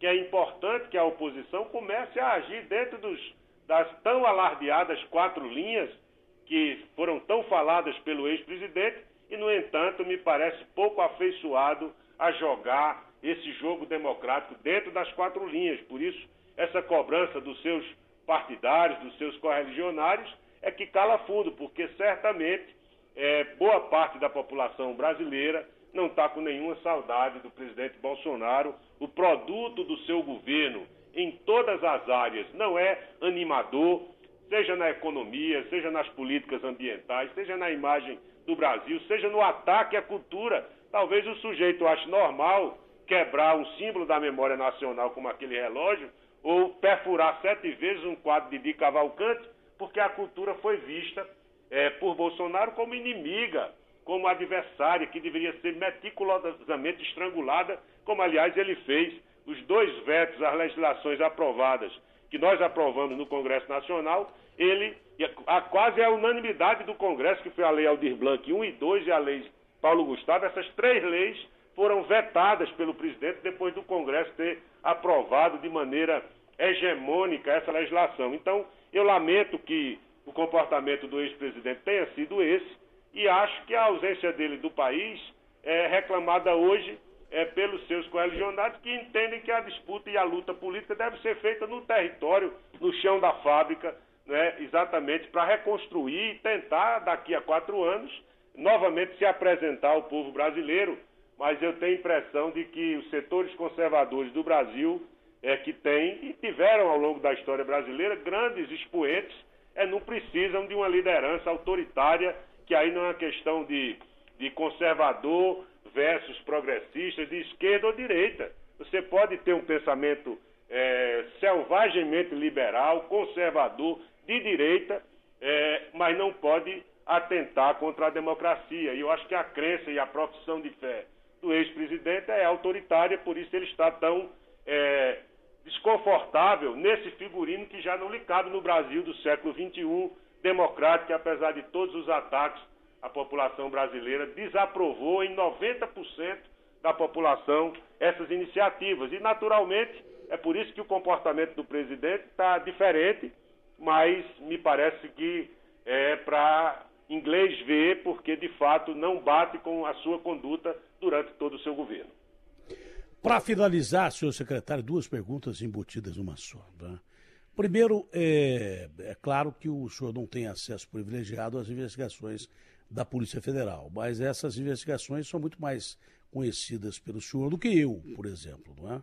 Essas investigações né, lhe parecem conduzir a outras autoridades ou entidades mesmo é, que, por omissão é, ou por ação, é, estimularam e participaram ou impediram que forças de segurança é, participassem do golpismo que aconteceu no dia 8 de janeiro. E outro, outra situação que nos importa é a respeito desses, dessas milhares de pessoas presas, inclusive o Gilmar Mendes liberou aí é, presas de semiaberto para que presas é, do, do 8 de janeiro é, vão para a cadeia, para a papuda. É, são essas duas últimas perguntas, né? Qual a situação das pessoas presas e, e se está aparecendo é, é, novidades aí na investigação da Polícia Federal em relação a entidades e autoridades que não foram citadas até agora e que podem estar envolvidas com o 8 de janeiro não, de fato, não tenho informação. Eu acho que é, numa democracia as instituições cumprem republicanamente o seu papel. A Polícia Federal é um órgão aqui é, do Ministério da Justiça, mas tem atribuições muito bem definidas é, e que exatamente dão os contornos da tua, sua, sua atuação como polícia judiciária.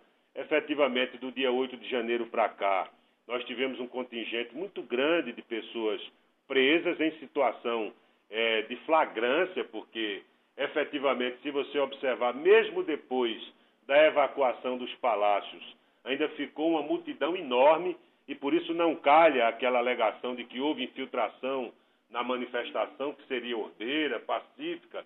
Evidentemente que isso não é um argumento absolutamente é, suspeito, sem nenhuma a, a, aderência ao que a gente assistiu que era um estado de êxtase de pessoas que sequer escondiam o seu próprio rosto e que estava ali desafiadoramente é, acreditando numa sensação de impunidade que eu não sei a que atribuir, porque efetivamente quem, qualquer de nós, é, que cometer uma irregularidade de trânsito, uma infração é, administrativa é, ou, ou, qualquer é, cometimento de um delito penal, Evidentemente que ninguém espera que será blindado, protegido, porque não faz sentido, é, dados os princípios que regem é, a República e o Estado Democrático do Brasil. Mas é, essas investigações, o que eu sei é que elas, no primeiro momento, em relação aos presos, depois de identificados, não se poderia liberar as pessoas sem a, de, a devida identificação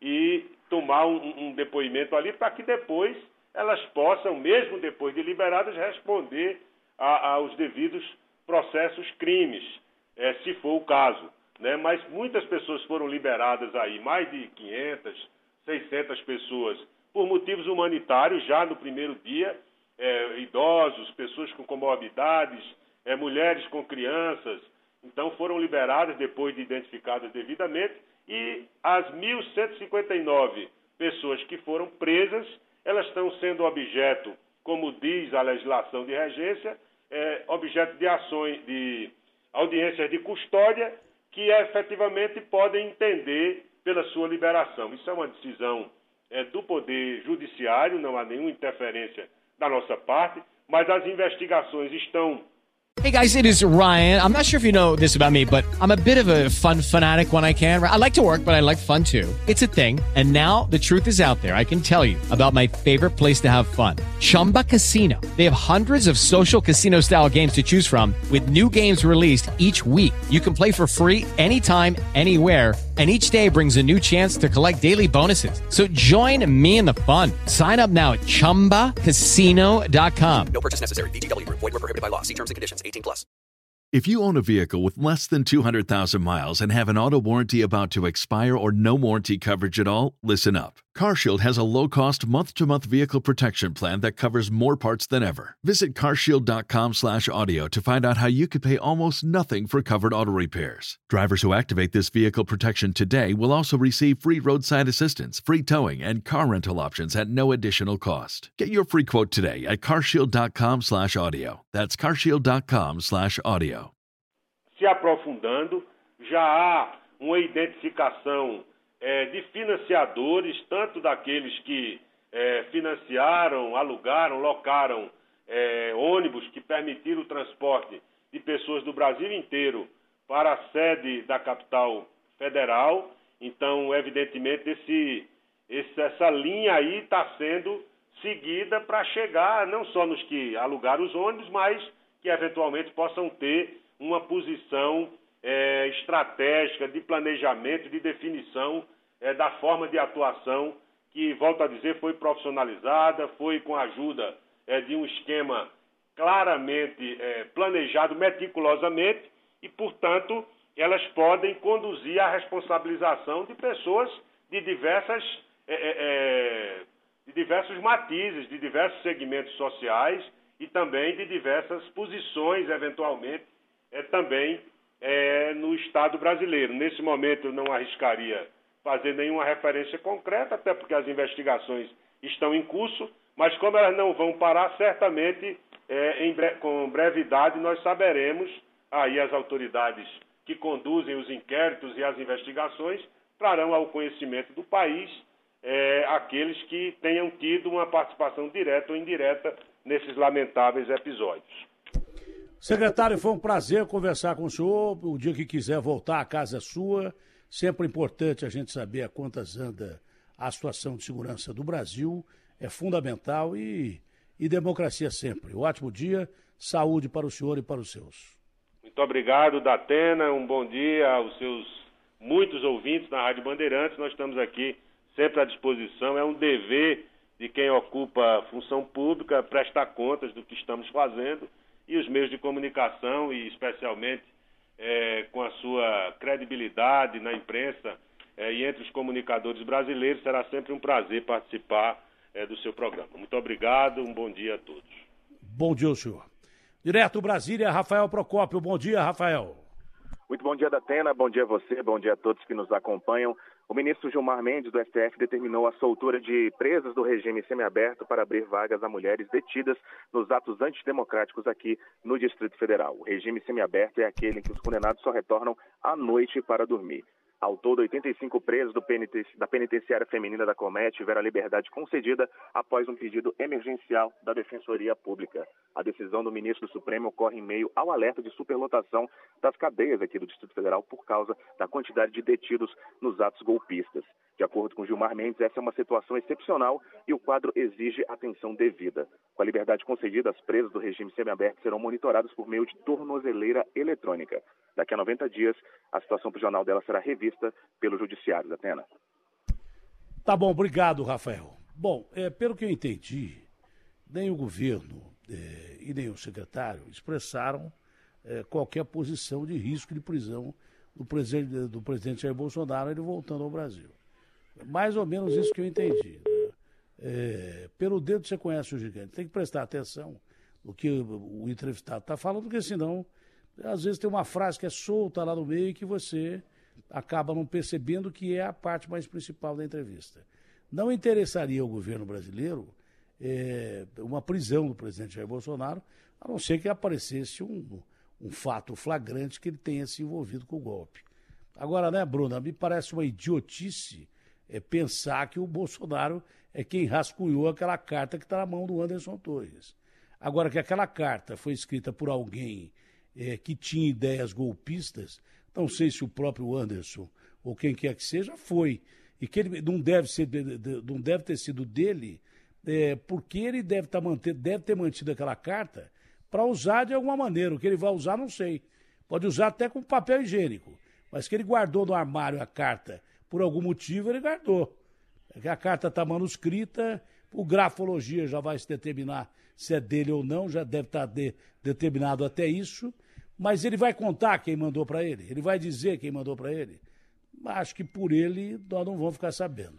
Porque, repito, é um delegado federal, ele já conduziu vários interrogatórios, tem experiência de interrogatório e ele só vai falar se ele quiser uma delação premiada ou coisas que tais. Aquele documento é um documento importante, precisa saber quem mandou, por que, ele guardou.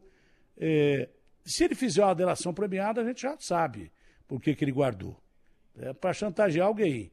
É, agora, eu duvido, é, se ele não quiser falar absolutamente nada, duvido que tire alguma coisa dele, porque, repito, ele é um sujeito experiente em interrogatório. Agora, se ele quiser abrir o jogo para facilitar a, o seu apenamento, aí sim é, a gente pode ter algo revelado. Mas que tem muita coisa sendo descoberta e não sabemos até que ponto elas vão ser divulgadas ou não é, para que a República se mantenha estável e que a gente possa é, finalmente começar a, a conduzir a recuperação do Brasil, que é um país quebrado dentro de uma economia globalizada quebrada.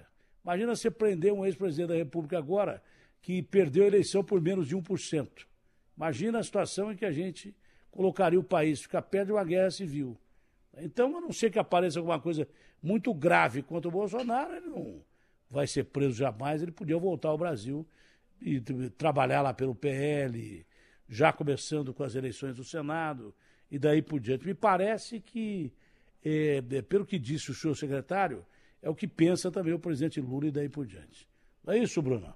É isso, Datena. Não pode ser uma responsabilização política, né? Precisa ter ali algum tipo de prova que comprove ali uma ligação direta do presidente Jair Bolsonaro, ex-presidente da República, com esses atos do dia 8 de janeiro para que essa prisão aconteça. Agora, em relação à carta de Anderson Torres, a defesa escapa né, da Atena. Em uma entrevista, o advogado é, dele disse que ele recebia diversos documentos ali é, de alguns apoiadores e sempre recebia quando saía nas ruas, encontrava ali com algumas pessoas e não fazia nenhum tipo de filtro do que recebia e simplesmente guardava porque ficaria muito chato jogar fora ou não pegar algo que recebia de alguém. É.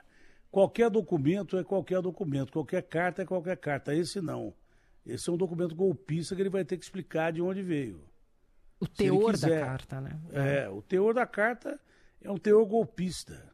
Totalmente golpista, que me parece que quem escreveu tem completa ciência jurídica do que podia significar aquele documento. E ele, como delegado é, da, da, Polícia Federal, ex-ministro, é, tem consciência do que representa aquele documento mais do que ninguém.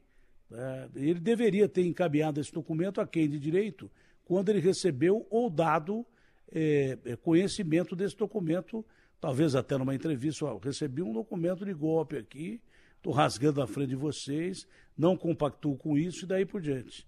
Por que, que ele guardou, ele que explique, mas me parece muito simplória eh, essa linha de defesa do, do senhor Anderson Torres. É isso aí, não vai ser aceito facilmente, não. Vamos esperar para ver. Aqui na Rádio Bandeirantes, a voz do povo e a voz de Deus, vem aí o povão falando do solo nosso, de uma criação do Rojão da Kombi e também do Marcelão Mamoni o meu amigo Ricardo e Daniel, dá para vocês colocarem no rádio e na tela? Me ajuda aí, garotinho. Ei, amigo! Não bota no não. É só no nosso, velho. E o povo como está, tá com a corda no pescoço. E no deles, hein? Vai trabalhar, vai trabalhar. Bom dia, Datena. Tudo bem, meu amigo? Bom dia a todos aí da Rádio Bandeirantes. Sou o Salvador, sou motorista de caminhão. E no sábado eu recebi uma notificação é, de São Paulo de uma multa no qual meu nome já está no Cadim, sendo que eu não, é, eu, nem, eu não levei essa multa. Essa multa veio do antigo proprietário, não foi nem do, do rapaz que eu comprei, foi de uma terceira pessoa. E aí meu nome tá no Cadim por conta dessa multa indevida que vem em meu nome. Bom dia, bom dia a todos. Bandeirantes Marcos de Barueri. Esse caso dessa mulher aí é triste, né? A pessoa entrar pra ganhar uma criança e sair sem a mão. É, meu pai, meu finado pai, aconteceu isso. Eles amputaram a perna dele. A perna que estava ruim, o médico deixou e amputou a que estava boa, por mal circulação. E uns anos depois, em 2014, ele morreu por erro médico e aplicaram duas doses de insulina nele, sendo que não tinha diabetes. Ele teve duas paradas cardíacas e não resistiu. Então essa é a realidade do nosso país, esses profissionais aí que estudam e ganham para fazer isso, para amputar e para matar os seres humanos. Bom dia a todos. Bom dia, pessoal da Rádio Bandeirantes. Bom dia, Datena. Você falou sobre o combustível. Eu sou o Anderson de Itanhaém e acabei de parar para abastecer o óleo diesel R$ 7,17. Só isso, tá? Tá barato. R$ 7,17. Aonde vamos parar? Meu Deus do céu, viu? Vamos parar no meio da estrada, essa é a verdade. Bom dia, o Datena. Essa coisa aí de conta, de não negativar, isso é que o, lojista ele vai dificultar o crédito. O pobre não vai conseguir comprar. E se ele vender, tem aquela máxima: você financia um burro, paga um trator. Agora você vai financiar um burro, pagar 10 tratores. Não funciona. Já de São Bernardo do Campo. Bom dia, Datena, que é o Rodrigo Motoboy de Taubaté, São Paulo. Ô, Datena, boa coisa que o Haddad tá, vai fazer e, e você teve ideia, Datena, tirar o nome da, da turma do Serasa, Datena. Essa é uma lista indigna, Datena, injusta, Datena, com o trabalhador brasileiro. Nós não paga, igual você falou, nós não paga conta porque nós não tem serviço, Datena, não tra... e nós ganha pouco, Datena.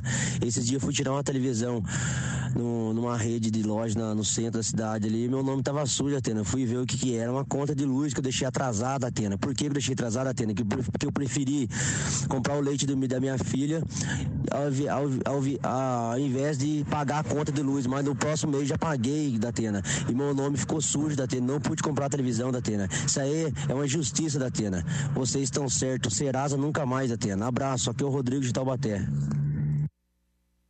Pena, voto desde 1989 para presidente. Votei em vários candidatos, mas eu nunca presenciei uma cena que nem essa de vandalismo, de terrorismo, como aconteceu dia 8 de janeiro de 2023. Se não penalizar esses caras de acordo com a lei, é que nem você falou. Da, do gramado, do jardim, vão entrar dentro de casa. E o duro é que tem gente defendendo essa gente ainda é o Zé Cláudio de Itanhaém. Bom dia, Datena. É, meu nome é Renato. Eu tenho uma farmácia há 32 anos.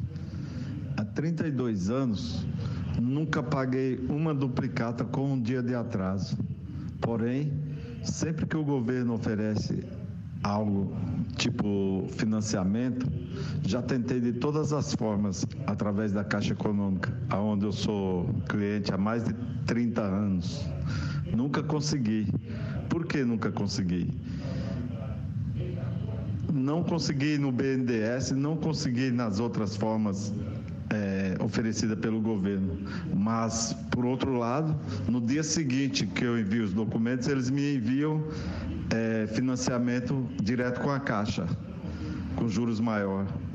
Então, é difícil, né? Viver nesse país onde quem tem muito consegue muito e fica devendo muito e ninguém reclama. Você vê aí o caso da Americanas, né? Agora, eu que tenho uma farmácia há 32 anos, nunca trazer uma duplicata, não consigo um financiamento em lugar nenhum. Difícil viver nesse país, mas estou aqui me arrastando. Bom dia da Atena, aos ouvintes aí e desejo a vocês aí um ano de muito, muita reflexão, de muita paz. Obrigado. Bom dia, Band. A Márcia da Praia Grande. Eu vou contar uma história para vocês que eu nunca vi na minha vida. O prefeito de Cubatão baixou um decreto e se apropriou de uma parte do dinheiro do Vale Transporte dos servidores públicos da cidade. Né? E eu tô horrorizada, porque tem gente que tinha muito valor no cartão. Qualquer coisa vocês me peçam, eu mando o decreto para vocês. É um, um, absurdo tirar dinheiro do trabalhador nos dias de hoje já pago, porque já foi descontado no contra-cheque. Bom dia, Datena. Bom dia a todos da mesa, Rádio Bandeirantes. Ô, Datena, vai pagar pedágio com cartão, aí tem praça que aceita, tem praça que não aceita, na mesma rodovia? Como é que pode isso? Bom dia, Datena. Aqui é o Ayrton, de São Vicente. Passando aqui para parabenizar pelo teu programa e para informar aqui que a administração aqui de São Vicente aqui tá da prefeitura tá péssima, ok? As praias sujas, sem lixeiras, um caos. Tu vai até o centro administrativo da prefeitura no centro de São Vicente, fica horas na fila, uma bagunça, ninguém se entende. Isso aí é o reflexo da péssima administração, a cara do prefeito da cidade. Um grande abraço. Purchase new wiper blades from O'Reilly Auto Parts today and we'll install them for free. See better and drive safer with O'Reilly Auto Parts. Oh, oh, oh, O'Reilly Auto Parts. Ô, Datena, bom dia. Um bom programa para vocês aí, Fábio de Santos. Aqui tá um sol para cada um, muito quente. Um abração para vocês, uma ótima terça-feira, um bom trabalho. Valeu. Ô Datena, bom dia. Fábio de Santos. É sobre o que aconteceu no dia 8 aí, né, em Brasília. A minha opinião é o seguinte, independente de religião, time de futebol, ideologia, partido político, é, baderneiro, terrorista, tem que ir pra cadeia, independente de quem for. Independente de raça, cor, religião, tem que ir pra cadeia, cadeia neles cadeia neles, porque eu me sinto hoje, eu tenho medo de estar na rua e encontrar alguém com a camisa da seleção brasileira ou uma bandeira nas costas. Eu já fecho o vidro do carro já. Porque a pessoa pode querer botar fogo no meu carro, tombar o carro, querer né, me bater. Então, minha opinião é essa: cadeia neles e que a justiça seja feita. 11 999 048756 11:31 de volta aqui com o Manhã Bandeirantes e ó, continue mandando sua mensagem, participe, o nosso WhatsApp está sempre aberto para vocês ouvintes. 999048756. Daqui a pouquinho a gente faz mais uma rodada. 11:31 Ana Paula Rodrigues está aqui no estúdio para falar um pouquinho do primeiro dia de agenda do governador de São Paulo, Tarcísio de Freitas, que está na Suíça, está em Davos, primeira viagem internacional ontem teve uma agenda de compromissos, atendeu a imprensa e hoje continua com reuniões, né, Ana? O que, que o Tarcísio já falou por lá? Bom dia para você. Oi, Bruna, bom dia, bom dia a todos. Bom, primeiro dia de encontros por lá foi um dia, segundo o governador, em busca de apoio para projetos ferroviários no estado de São Paulo. Esse foi um dos temas discutidos por Tarcísio de Freitas nos encontros que ele teve no Fórum Econômico Mundial em Davos, na Suíça. Hoje tem uma série de encontros ainda pela frente mas ontem a gente destaca o encontro que ele teve com o presidente do Banco Interamericano de Desenvolvimento, o BID. É, Tarcísio conversou com o Ilan Goldfein para tratar do andamento de transporte de passageiros sobre trilhos, entre eles o famoso trem intercidades, né? Que nenhum governador conseguiu tirar do papel ainda, mas Tarcísio diz que essa é uma das prioridades. Vamos ouvir São aqui Paulo a fala Campinas. Dele. São Paulo Campinas. A gente apresentou o nosso programa paulista de parcerias de investimentos. Então, temos um programa muito robusto, envolve privatização de empresas, envolve concessão de ativos, tipos de rodovia, ferrovia, ferrovia de passageiro. E, obviamente, falamos da estruturação de projetos, que o BID já é parceiro. A gente deve lançar em breve o leilão do trem Intercidades, que é uma estruturação do BID, e na parceria para digitalização do governo de São Paulo. Então, a gente vai investir muito na questão da digitalização. Bom, o trem Intercidades, que no futuro ligará a capital paulista à região de Campinas, é uma promessa antiga e antes mesmo de assumir o governo do estado, Tarcísio de Freitas vem falando que tirar esse projeto do papel é uma das prioridades para o primeiro semestre desse ano, primeiro semestre do governo dele. O edital, se não mudar, deve incluir também a privatização da linha 7 Rubi da CPTM. Aliás, na semana passada, o governador instituiu o Programa de Parcerias de Investimentos, que tem o objetivo de ampliar a concessão de serviços à iniciativa privada. E uma das privatizações que o governo quer fazer em breve é a da Sabesp. Lá em Davos, Tarcísio de Freitas afirmou que os estudos para a privatização serão iniciados imediatamente e que o dinheiro arrecadado deve ser mantido no próprio setor. O objetivo é ampliar a cobertura de saneamento básico no Estado. A gente vai começar de imediato os estudos da, da privatização. Acho que está tendo uma percepção de que o modelo Sabesp tem que ser parecido em alguma medida com o modelo Eletrobras, que é considerado pelo mercado também um modelo bem sucedido. Então é nessa linha que a gente deve caminhar. Nós temos um grande ativo que são os contratos de concessão. Isso é um upside na hora da, da estruturação do projeto. Isso pode ser empregado, por exemplo, na diminuição das tarifas e levar com a outorga que é gerada o investimento de saneamento básico para municípios que ainda estão com sistemas isolados. Bom, então ele está propondo, Bruna, um modelo diferente do que foi feito na SEDAI do Rio de Janeiro, né? Quando houve ali um leilão e a empresa que apresentou a melhor proposta levou a SEDAI. O que Tarcísio pretende fazer com a, com a Sabesp em São Paulo é algo parecido com a Eletrobras, que foi é, privatizada em junho do ano passado e foi a primeira grande estatal privatizada no governo de Jair Bolsonaro. É um modelo sem controlador definido. Então, o governo vendeu ações, é, limitou o número de ações que poderiam ser compradas pelos investidores interessados, e aí o governo deixa de ser o dono, deixa de ser o sócio majoritário. Só que aí ele mantém um tipo de ação que permite é, usar um poder de veto, né, ter um instrumento ali de controle sobre decisões que sejam consideradas de interesse público e nacional. Portanto, estudos sendo iniciados e o modelo a ser usado muito muito possivelmente, pelas palavras de Tarcísio, é esse, esse modelo de concessão que foi usado na Eletrobras no ano passado, em outros anos, outras épocas, usadas inclusive na Embraer, quando houve também a privatização. Você sabe, Ana, que quando o Tarcísio de Freitas venceu a eleição, a gente em algum momento ficou se questionando, né? Como é que será, como é que seria o novo governo de São Paulo 28 anos após é, uma, uma gestão diferente do que sempre foi o PSDB. Então, quase 30 anos, o que viria de diferente?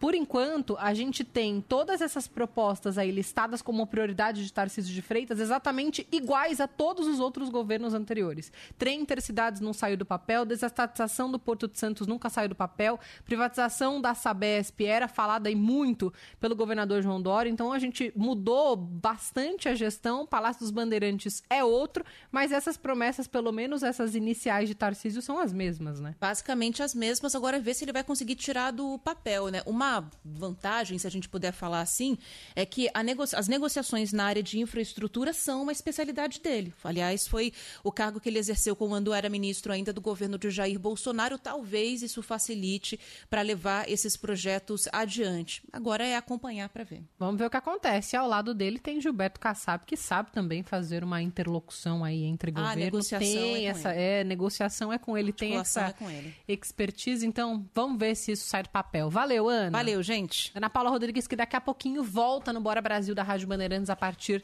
da uma hora. Bom, Hoje, terça-feira, ontem, na segunda, a gente falou bastante ainda de reflexo de muitas chuvas aqui em São Paulo. Domingo foi uma tarde de um temporal, especialmente na zona sul da capital. Ficamos em estado de atenção para alagamentos. Sempre que a gente fala de muita chuva, a gente acaba esbarrando em árvores que caem. Somente ontem, por ainda uma, uma consequência da chuva de domingo, foram quase oito árvores que desabaram em São Paulo, que caíram em São Paulo, informação do Corpo de Bombeiros. E aí é claro que continuam essas previsões aí de temporais, ainda está muito delicado e há possibilidade, infelizmente, de novas quedas de árvores. Daqui a pouquinho a gente vai fazer contato com o Lucas Josino para falar um pouco sobre isso. Eu conversei com algumas pessoas da Prefeitura de São Paulo e a Prefeitura hoje utiliza alguns moto-inspetores, é assim que eles chamam. São alguns inspetores que vão de motos para ser um pouco mais fácil nesses locais onde recebem ali os chamados das pessoas. Olha, tem uma árvore, precisa de uma poda. Vão ali para identificar o serviço. E a Prefeitura diz que muitas vezes quando ela chega nesse lugar, descobre que essa poda deveria ser feita pela Enel. E aí a prefeitura acaba ficando de braços cruzados, sem ter o que fazer, porque é uma poda que cabe à Enel. O Lucas Josino está aqui com a gente para falar disso, desse balanço. Hoje, quantas árvores estão aí nessa lista da Enel, hein, Josino? Bom dia para você. É uma lista longa, hein, Bruna? São muitas páginas dessa lista. Viu? Bom dia para você e para todos os nossos ouvintes. Uma excelente terça-feira de sol, mas que vai chover à tarde, a gente sabe disso, né? paulistano já se prepara, né, Bruno? Quando chega o verão, nessa época, é sol de manhã, aquele sol que caltante, e à tarde chuva, e aí a preocupação, queda de árvore. Em vários bairros, por exemplo, Vila Mariana, cai muita árvore na Vila Mariana, tem muita árvore velha, outros bairros também a mesma coisa. E essa lista já tem 1.500 pedidos retidos na Enel, segundo a prefeitura. 1.500 pessoas procuraram a Enel pedindo uma poda de árvore, mas até agora não foram atendidos. Então, uma fila de espera muito grande. Desde domingo até agora, mais de 200 árvores caíram na cidade, segundo informações do Corpo de Bombeiros. E é claro que é um perigo danado. Imagina quem está no trânsito, motoqueiro, é, próprio motorista de carro, pedestres que estão passando por algum lugar, cai uma árvore, é muito perigoso. Tem chuvas que se transformam em temporal, né, Bruna? Como você disse, ontem na zona sul de São Paulo foi assim, anteontem, no domingo, teve ensaio técnico no AMB e eu estava saindo de Itaquera para ir para a Zona Norte. Caiu, começou a cair um temporal que eu achei que estava acabando o mundo, mas não dava para ver nada, uma chuva assim, monstruosa. E é claro que se você está em algum lugar onde tem muita árvore, basta é muito perigoso, o risco é muito grande. E essa lista mostra que muitas pessoas estão preocupadas com isso, mas as empresas estão conseguindo atender todo mundo. 1.500 pedidos já feitos que ainda estão aguardando. A gente procurou a Enel, mas até agora a gente não teve nenhuma resposta, viu, Bruna? É, Josino, infelizmente esses temporais vão continuar. Bom, a gente está no verão, a tendência daqui para frente é essa, inclusive hoje. Hoje a gente deve ter um dia aqui em São Paulo muito semelhante ao de ontem. Toda a cidade ficou em estado de atenção para alagamentos ali por volta de 3 horas da tarde, 3, 3 e meia, uma chuva muito forte que durou uma hora. É a pancada de verão, mas uma hora que, olha, é suficiente para um estrago. Josino, valeu, obrigada, viu? Bom trabalho para você você. Para você também, viu, Bruna? Tamo junto. E separa o guarda-chuva aí, que à tarde a gente não sabe. Ah, é a chuva pega peão, viu, Josino? É sempre no horário que a gente sai do trabalho. Não tem o que fazer. Prepara o guarda-chuva. Quem não tem guarda-chuva, ou espera, ou fica completamente encharcado. E ó, toda vez que a gente fala de poda de árvore aqui na Rádio Bandeirantes, no Manhã Bandeirantes, o nosso WhatsApp lota. Um monte de ouvinte que manda mensagem no 11 999048756. Coloca aí o nosso WhatsApp, Ricardo Garcia. 11 999 048756.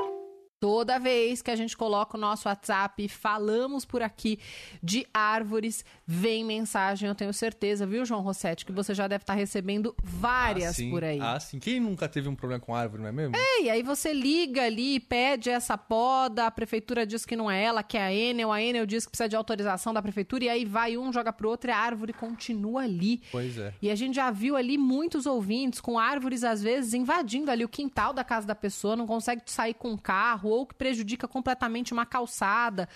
O pedestre precisa acabar passando ali pela própria rua, se disputando espaço com os carros, porque tem esse problema com árvore. Bom, se é o seu caso, se é o seu problema, aproveita então, manda uma mensagem aqui pra gente no nosso WhatsApp e a gente noticia ainda aqui no Manhã Bandeirantes. 11 horas e 42 minutos, vamos para o Rio de Janeiro. Rio de Janeiro é a Nicole Tim, que está aqui com a gente. Oi, Nicole, bom dia para você. Oi, Bruna. Bom dia para você e a todos os ouvintes. Está é, tá marcada para hoje à tarde a audiência de custódia do anestesista colombiano preso por estuprar pacientes durante cirurgias e ainda armazenar material pornográfico infantil. Além disso, a Polícia Civil também investiga se esse mesmo anestesista teria invadido uma cirurgia para cometer um dos abusos. Isso porque ele não estava escalado para esse procedimento. Uma médica-chefe do setor de anestesia do hospital que fica em Saquarema, na região dos Lagos, foi ouvida pela polícia nesta terça-feira. Além dela, o pai de uma criança que também teria sido atendida pelo anestesista presta depoimento nesse momento. Ele procurou a polícia depois da repercussão desse caso. Os celulares e computadores apreendidos ontem na casa do médico passam por uma perícia e a polícia também investiga se o anestesista ainda aliciava crianças na internet por meio de um perfil falso para obter material pornográfico, já que foram encontradas no telefone dele conversas com menores de idade. Eram gravações de tela dessas conversas. Em nota, a Sociedade Brasileira de Anestesiologia repudiou o fato e disse que ele não possui o título de especialista nem faz parte do quadro de associados. A Secretaria de Estado de Saúde afirmou que vai analisar os prontuários médicos do período em que ele trabalhou como prestador de serviços e que vai instaurar uma sindicância. Já o Conselho Regional de Medicina, o CREMERG, que também abriu uma sindicância contra o médico, disse que na época dos casos citados, a gente lembra, eles aconteceram em 2020 e 2021, Andres não tinha CRM e atuava de forma irregular. O CREMERG afirmou ainda que agiliza os trâmites para solicitar imediatamente a interdição cautelar do Andres Eduardo Anhati Carrilho, esse médico anestesista colombiano que foi preso ontem na própria casa dele, na Barra da Tijuca, na zona oeste do Rio, Bruna. E não é a primeira vez que isso acontece no Rio de Janeiro, né, Nicole? E assim, é uma situação muito triste. E no primeiro caso aqui, o que eu me refiro, não, não me lembro o nome do anestesista, mas houve ali uma força-tarefa, né, das enfermeiras, das equipes, e elas foram de fato muito corajosas, porque conseguiram é, levar isso à frente, expuseram ali é, esse médico, essa pessoa, é, e tinham ali imagens, acabaram conseguindo né, comprovar que isso estava acontecendo, colocando uma câmera dentro do centro cirúrgico. E fica muito delicado para a pessoa que está lá, para essa equipe que está lá, que muitas vezes também é ameaçada por essa pessoa, né, Nicole?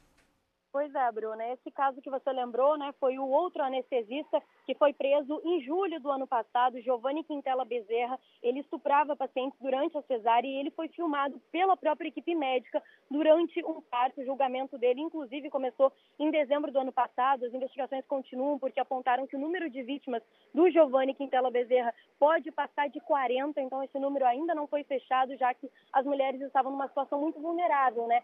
Sedadas. Esse outro caso desse anestesista preso ontem, esse anestesista colombiano, é um pouco diferente, porque ele estava sendo investigado pela Polícia Federal por é, pornografia infantil. Então foram encontrados aí mais de 20 mil arquivos de pornografia infantil. E aí, essa, a partir dessa uh, investigação toda, se encontrou também nos arquivos dele dois vídeos que ele mesmo se filmou estuprando duas pacientes. E aí, por conta disso, então, ele responde a dois inquéritos diferentes. Um por estupro dessas pacientes. Ontem ele prestou depoimento aqui na delegacia, admitiu os crimes. E também o outro inquérito por armazenar é, é, material de pornografia infantil, incluindo imagens de bebês com menos de um ano de vida, Bruna. Triste demais. Obrigada, viu, Nicole? Obrigada pelas informações. Ótimo trabalho para você. Obrigada, até mais. Do Rio de Janeiro, a gente vai para Belo Horizonte. A Larissa Campos está aqui com a gente. Agora há pouco falamos com o Lucas Josino. Questão de poda de árvores, que olha, as árvores, especialmente nesse momento de verão, onde há tempestades, caem, são afetadas por essas fortes chuvas. E BH, olha, desde o, desde o fim do ano passado já a gente tem falado disso, de fortes chuvas por lá e todas as consequências a Larissa traz para a gente agora. Oi, Larissa, bom dia. Bom dia. Chega a 226 o número de cidades mineiras que decretaram situação de emergência em decorrência das chuvas que têm atingido o estado. Ontem eram 220 municípios. De acordo com o boletim divulgado hoje pela Defesa Civil Estadual, a cidade de São Domingos do Prata, na região central, se encontra em estado de calamidade pública. Já são 21 óbitos desde o início do período chuvoso, em setembro do ano passado. Ontem, três pessoas morreram soterradas em Caratinga, no Vale do Rio Doce, após um deslizamento de terra atingir a casa em que elas estavam. Obrigada, Larissa. Obrigada pelas informações. 11 horas e 47 minutos. Informação que chega aqui também na nossa reportagem de Brasília. A presidente do Supremo, ministra Rosa Weber, suspendeu um trecho do decreto presidencial autorizado né, no fim do ano pelo ex-presidente Jair Bolsonaro, que autorizava a concessão de indulto aos policiais militares condenados pelo massacre do Carandiru. Essa liminar foi concedida é, na ADI 7.330, que foi proposta pela PGR, que sustentava, entre outros pontos, que o trecho afronta a dignidade humana e princípios do direito internacional público. A ministra Rosa Weber considerou que o indulto aos envolvidos pode configurar transgressão às recomendações da Comissão Interamericana de Direitos Humanos da OEA, no sentido de que o Brasil promova a investigação o processamento e a punição séria e eficaz dos responsáveis. Notícia que acaba de chegar de Brasília. 11 horas e 48 minutos. Guilherme Oliveira, nosso produtor. Nem te dei bom dia ainda. Bom dia, Gui. Tem notícia por aí? Pois é, Bruna, muito bom dia a você, ao João, Ricardo, que está por aqui, todos que nos acompanham falar de aumento de salário. O presidente Meu? da. Seu? Ah, infelizmente não. Poderia Ah. ser, mas não é o nosso. Ah. São de deputados estaduais aqui de São Paulo. O presidente da Lesp, o Carlão Pinhatari, sancionou o aumento escalonado dos salários dos deputados estaduais paulistas, que vão de 25 mil até 34 mil eh, até 2025. Esse projeto deveria ser sancionado pelo governador Tarcísio de Freitas, mas ele não aprovou nem vetou dentro do prazo, então ficou a cargo do presidente da Lesp sancionar esse aumento salarial. O primeiro reajuste já foi em 1 de janeiro, esse será um aumento total de 37,3%. O primeiro reajuste passou de R$ 25.300 para R$ 29.000 e quase 500 reais. O próximo reajuste, já de deputados estaduais aqui de São Paulo, será em 1 de abril, de R$ 29 mil para 31 mil reais. Depois, em 1 de fevereiro de 2024 e, por fim, em fevereiro de 2025, que passará de 33 mil reais para 34.800 reais. Esses valores, segundo a Assembleia Legislativa de São Paulo, seguem os reajustes aplicados por deputados federais, que também aprovaram o aumento salarial para os próprios parlamentares, ministros e presidente da República. Então, deputados estaduais aqui de São Paulo estão recebendo mais, Bruna. Fala sério, né, Guilherme? A coisa mais gostosa do mundo deve ser você ter uma caneta que você pode aumentar o seu próprio, Próprio salário. salário, pois é. Isso deve ser delicioso, né? Você chega e fala, pessoal, imagina a gente aqui, ó, no estúdio da Rádio Bandeirantes. Vamos fazer uma é? convenção. Eu, você, o João, que tal a gente aumentar nosso salário? 10 mil reais pro próximo ano? Pode ser? Pode Maravilhoso. ser. A gente assina e acabou. É, pois é. Que Desse vergonha. Que vergonha. Faltam 10 minutos pro meio-dia.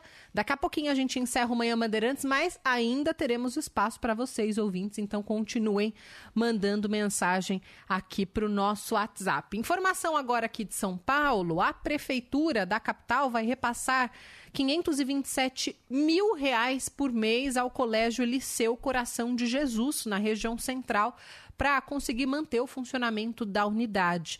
A escola funciona desde 1855 e é comandada por padres salesianos eh, e anunciou o encerramento das atividades no ano passado por falta de alunos. Isso porque o colégio fica próximo ali à região da Cracolândia e há anos sofre com falta de segurança no entorno, o que acabou afastando centenas de estudantes. Para manter a unidade aberta, a prefeitura adotou um termo de parceria com o liceu, bem semelhante ao que já é feito com creches municipais. A partir desse ano, a escola passa a pertencer à rede municipal e vai atender de graça e em tempo integral 250 alunos da educação infantil, mais 250 do ensino fundamental. Segundo o secretário adjunto da Educação, Bruno Lopes Correia, o dinheiro da prefeitura vai arcar com os custos da unidade, além dos salários dos funcionários.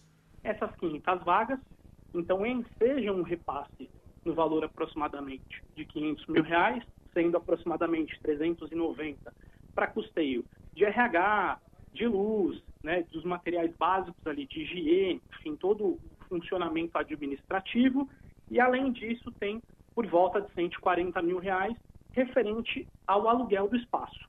É, então, esse é o modelo que a Prefeitura de São Paulo faz agora a partir de 23.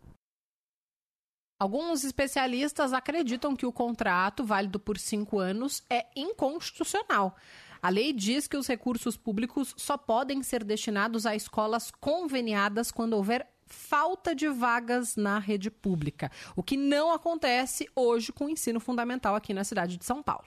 Na avaliação do professor de políticas públicas na Universidade Federal do ABC, Fernando Cássio, o dinheiro repassado para o liceu deveria ser aplicado para melhorar a infraestrutura das escolas municipais e aprimorar a qualidade do ensino.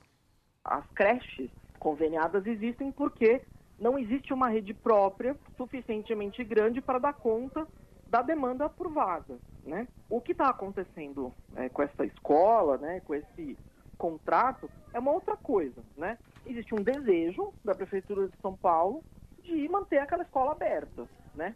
Ela é uma escola privada e a prefeitura de São Paulo decidiu é, repassar o recurso público que, que iria para as suas escolas da rede pública para uma escola privada. A Prefeitura de São Paulo diz que o processo foi analisado pelos setores jurídicos e que não foi identificada inconstitucionalidade no contrato.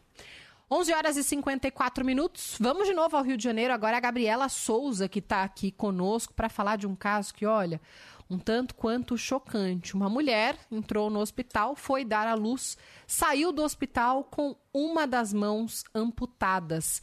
Já se sabe o que aconteceu, Gabriela? Bom dia.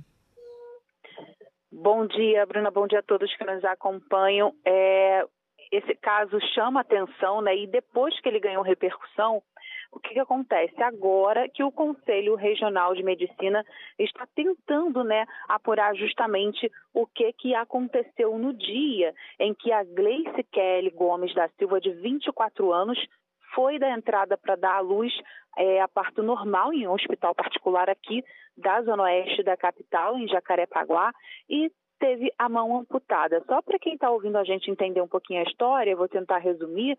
Ela teve, depois do trabalho de parto, uma hemorragia interna.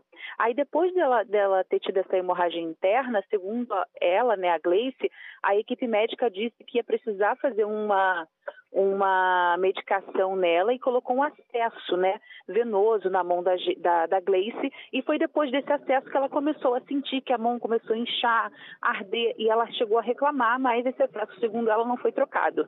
Depois disso, a unidade de Jacarepaguá alegou que ela precisava ser transferida para um CTI. E essa transferência foi feita alguns dias depois para uma rede, é, para a mesma rede da Intermédica que fica na região metropolitana do Rio, e foi justamente nessa unidade que a outra equipe médica constatou que a mão da Gleice já estava já praticamente sem sinais. Segundo ela, ainda tentaram né, fazer alguns procedimentos, mas eles optaram em amputar, já que esse problema já estava já indo para o braço da Gleice. Em imagens obtidas pela nossa equipe de reportagem, dá para perceber que, na verdade, a partir do punho da Gleice foi necessário fazer esse procedimento de amputação. Ela está muito abalada, fez um exame de corpo de delito ontem, na verdade ela foi é, fazer mais fotos ontem no Instituto Médico Legal para anexar essas fotos ao processo que está sendo movido contra essa rede hospitalar e a Polícia Civil também está investigando esse caso,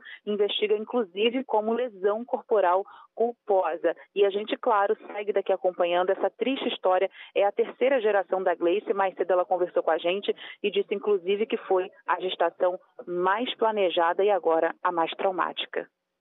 E era para ser um momento tão feliz, né, Gabrielo, de chegar em casa, de ter ali um bebezinho, ela que tem outras duas crianças e agora precisa também dessa força da família, não consegue fazer muita coisa sozinha e sem entender de fato o que aconteceu, se foi ou se não foi um erro médico, falta um amparo ali para essa pessoa, um amparo inclusive psicológico para ela que teve um membro amputado. Imagina, você vai fazer um parto, você vai tá bem, tá saudável e sai do parto sem ali uma das mãos, sem entender o que está acontecendo. Que absurdo. Obrigada, viu, Gabriela? Um ótimo trabalho para você. Para você também. 11h57. Rede Bandeirantes de Rádio. Manhã Bandeirantes.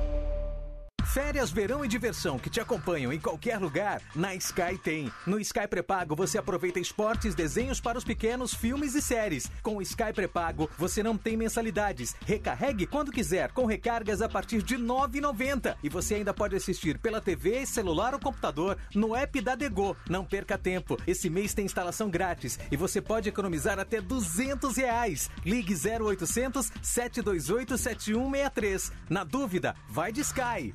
Nessa casa tem goteira. Então precisa de Baltec pra impermeabilizar e a goteira parar. Tem pra laje, parede e telhado. É o maior rendimento do mercado. Baltec antigoteira é incrível. Tem cinco cores e é super flexível. Baltec antigoteira é assim.